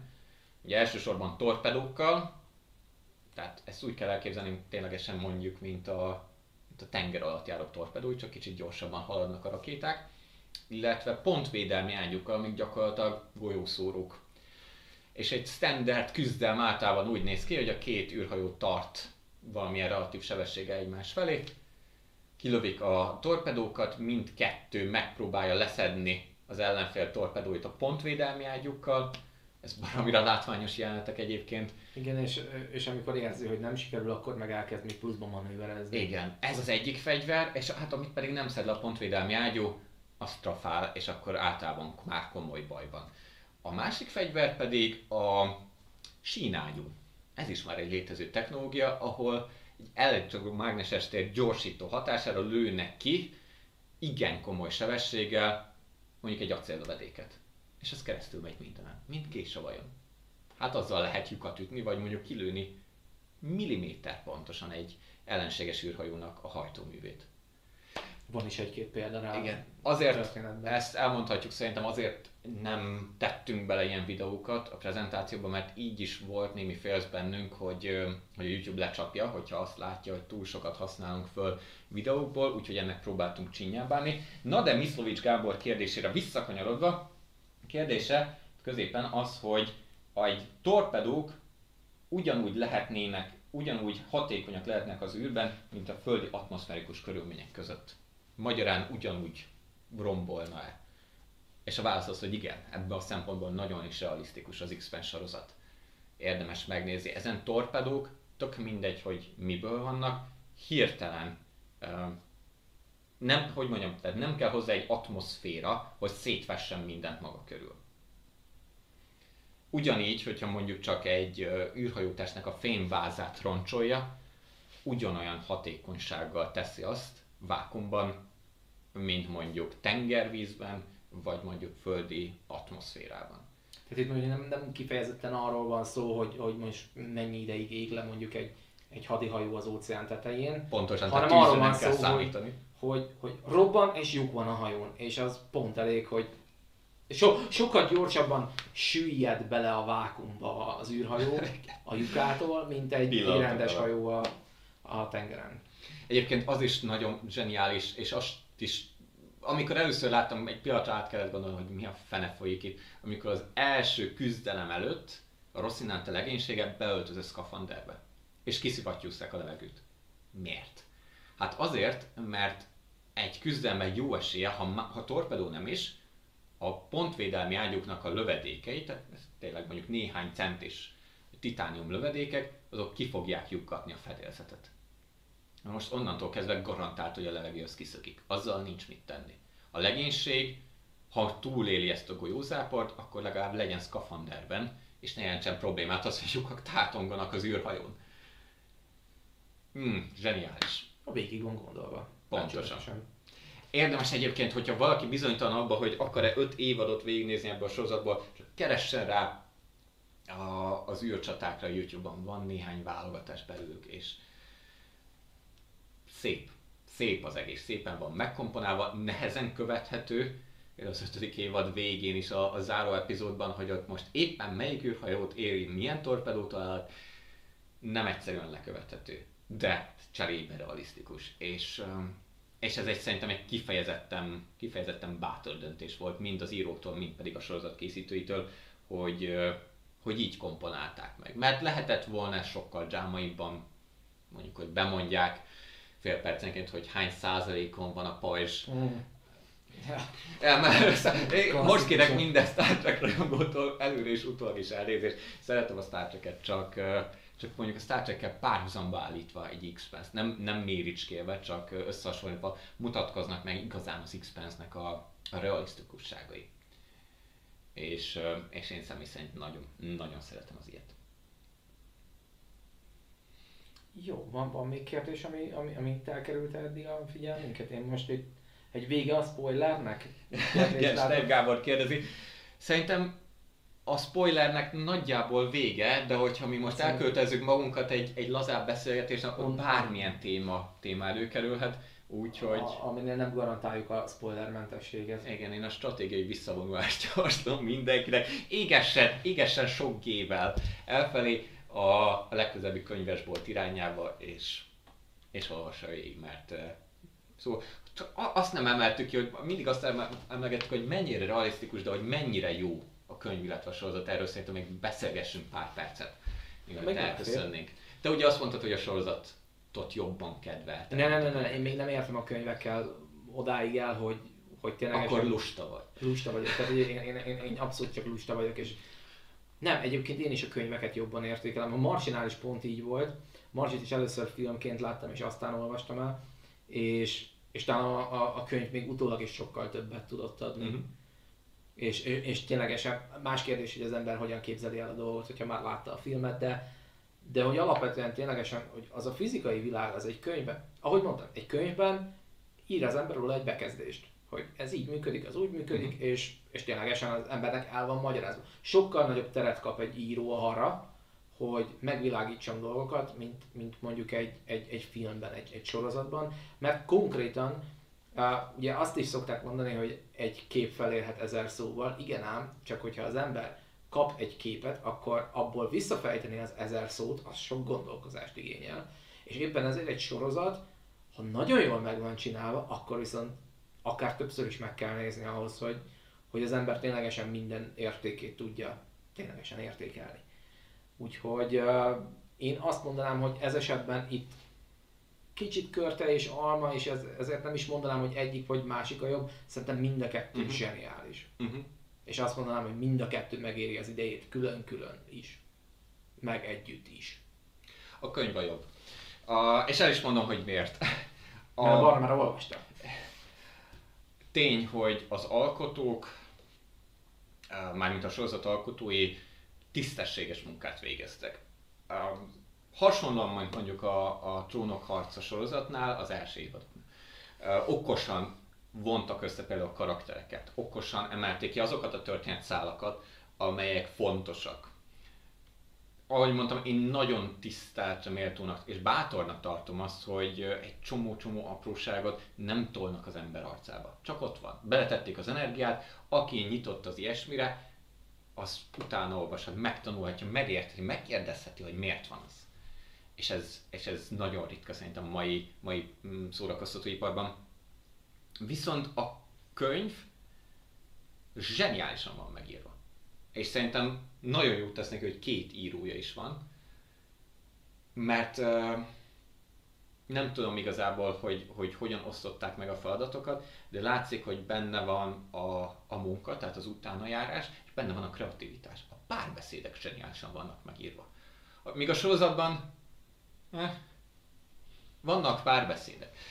Um, Jó, szórakoz, vicces, kifejezetten vicces. Olyan szituációs komikumokat tudnak teremteni, ritkák persze ezek, hiszen ez nem egy vígjáték sorozat, de néhány helyen hangosan fölnevette a könyv olvasása közben. És mindemellett pedig az a realisztikusság, ahogy mindez tálalva van. El, az ember látja maga előtt, hogy ezek az űrhajók hogyan néznek ki, hogy, hogy hogyan néz ki egy űrpöli, hogy hogyan kommunikál. Ahogy nem beszéltünk eleget, majd talán a, a kötetlen szekcióban majd még beszélünk a, a, az öbbéliek kreol nyelvéről. Ugye, Moszmánk? Ja, a, a, a, a Beltalóda a, az öbbéli nyelvről, amekkora munkát abba belefektettek, és azt se tolták túl, csak ott van, ami színesíti a könyvet, fantasztikus. Hát ebből nem fogunk tudni elmenni nyelvvizsgázni, mert akkor a szótárja nincs mondjuk, mint egy klingon nyelv. Nem, nem, de rengeteg, már több applikációt is találtam, miközben készültem fel erre az adásra, ami számos mondat, több száz mondatot is kifejezést gyűjtött össze a, az Earth Creole-ból. Na de, ami, ami igazán különbséget tesz számomra a könyv és a, a sorozat között, az a sorozat egy borzalmasan rossz döntése, szerintem a felépítése. A felépítése. Az első évad ugyanis a sorozatból az első kötetnek a kétharmadát dolgozza föl. Nagyon lassan indul be, kíméletlenül lassan, és a világot építi, ami jó dolog lenne, csak közben valami izgalom legyen. Én nem akartam el, rém lett, de most direkt vissza kellett néznem. A negyedik epizód végén van egy olyan jelenet amikor az embernek így megemelkedik az adrenalin szintje. Valami olyasmi történik, hogy azt mondja, hogy húha, ez szép. Ez szép, és izgalmas, és jól van megcsinálva. Amikor a Rocinante útra kell. Akkor még tacsi. Na most, ez szerintem nagyon sok. És az, hogy a első kötet a Leviathan ébredésének két harmadáig jut az első évad, az azt jelenti, hogy az első dramaturgiai csúcspont, az első kötet vége, a második évad közepére tolódik, ami nagyon szép volt megint. De Fú. több mint tíz részt kellett végignézni ahhoz. Egyébként számomra az egy, az egy, azért volt egy nagyon nagy csúcspont, mert nem számítottam rá. Tehát, hogy, hogy ilyen szempontból számomra az évad közepe egy annyira, annyira odaütés volt, mondjuk pont egy ilyen odaütés volt az, amikor az, az utolsó évad utolsó részénél jöttem rá, Mhm. hogy "Hé, basszus, ez, ez az évad ez csak tíz részből áll. Igen, és a, a harmadik évad kiköszörüli ezt a csorbát, kicsit, amennyire tudja, de azon az áron, hogy gyakorlatilag majdnem két évadnak, vagy két kötetnek a történetét zsú, zsúfolja egy évadba. Az pedig nagyon rohanos. És utána, ami jön, a negyedik évad, negyedik kötet, ötödik évad, ötödik kötet, teljesen rendben van. Láthatóan a színészek is végre megtalálták a karaktert, pedig de nehezen ment. Nagyon-nagyon nehezen. Amoszt alakító, azt hiszem őt, a, ő, őt alakítja Wes Chatham. Ez zseniális a fazon. Tehát ő azon nyomban a karakterrel egyével. De a főszereplő James Holdenről számomra legalábbis például nehezen volt elhihető, hogy egy karakteres vezéregyéniség. Igen, ez egy karakterfejlődésként is Meg felfogható. volt, a negyedik évadra én elhittem, hogy ő James Holden. Szóval, hogy a sorozat nem hibátlan. Egy bátor vállalkozás, egy nagyon jó iparos munka, de hogyha a teljes élményt akarjátok, Az határozott. akkor a könyvek. Ez lenne részemről a végszó. Szeretnél még valamit hozzátenni? Nézzetek, olvassatok X-Penzet, mert, Igen. mert abszolút már nem sok megéri. van belőle. Nem sok. Jó, hát akkor szerintem ez a búcsú ideje. Igen, és talán valami, nem tudom, valami szép gondolat. Tehát hogy az űrkutatás, űrutazás, világűr meghódítása, az, az az rengeteg ilyen kérdést vet föl, de, de rengeteg lehetőség is van benne, és az, hogy az, hogy negatívan, depresszívan történjen meg, az csak és kizárólag azon múlik, hogy az emberiség hogy áll hozzá. Én most úgy érzem egyébként, hogy az Elon Musk féle lelkesedés az, az jelen pillanatban jó irányba tolja a, a dolgot. Ez nyilván megosztó, és ez véleményes, ez abszolút személyes vélemény, de láthatólag történnek dolgok, és ha minden jól megy, akkor az évtizedben láthatunk embert újra holdra lépni. Amit én még nem láttam az Vagy életemben, akár és, a Marsra. És nem tudom, hogy van-e a nézők között bárki is, aki, aki látott embert holdra szállni. Mármint élőben. Ezek lehetőségek. Az, hogy kimozdulunk a Földről, az nem azt jelenti, hogy sorsára hagyjuk a Földet. Az, hogy leszállunk egy idegen égítésre, nem azt jelenti, hogy tönkre tesszük azt. Az űrutazás és az, hogy felfedezünk magunk körül, a lehetőséget garantálja, mint például egy interplanetáris térkapuhálózat.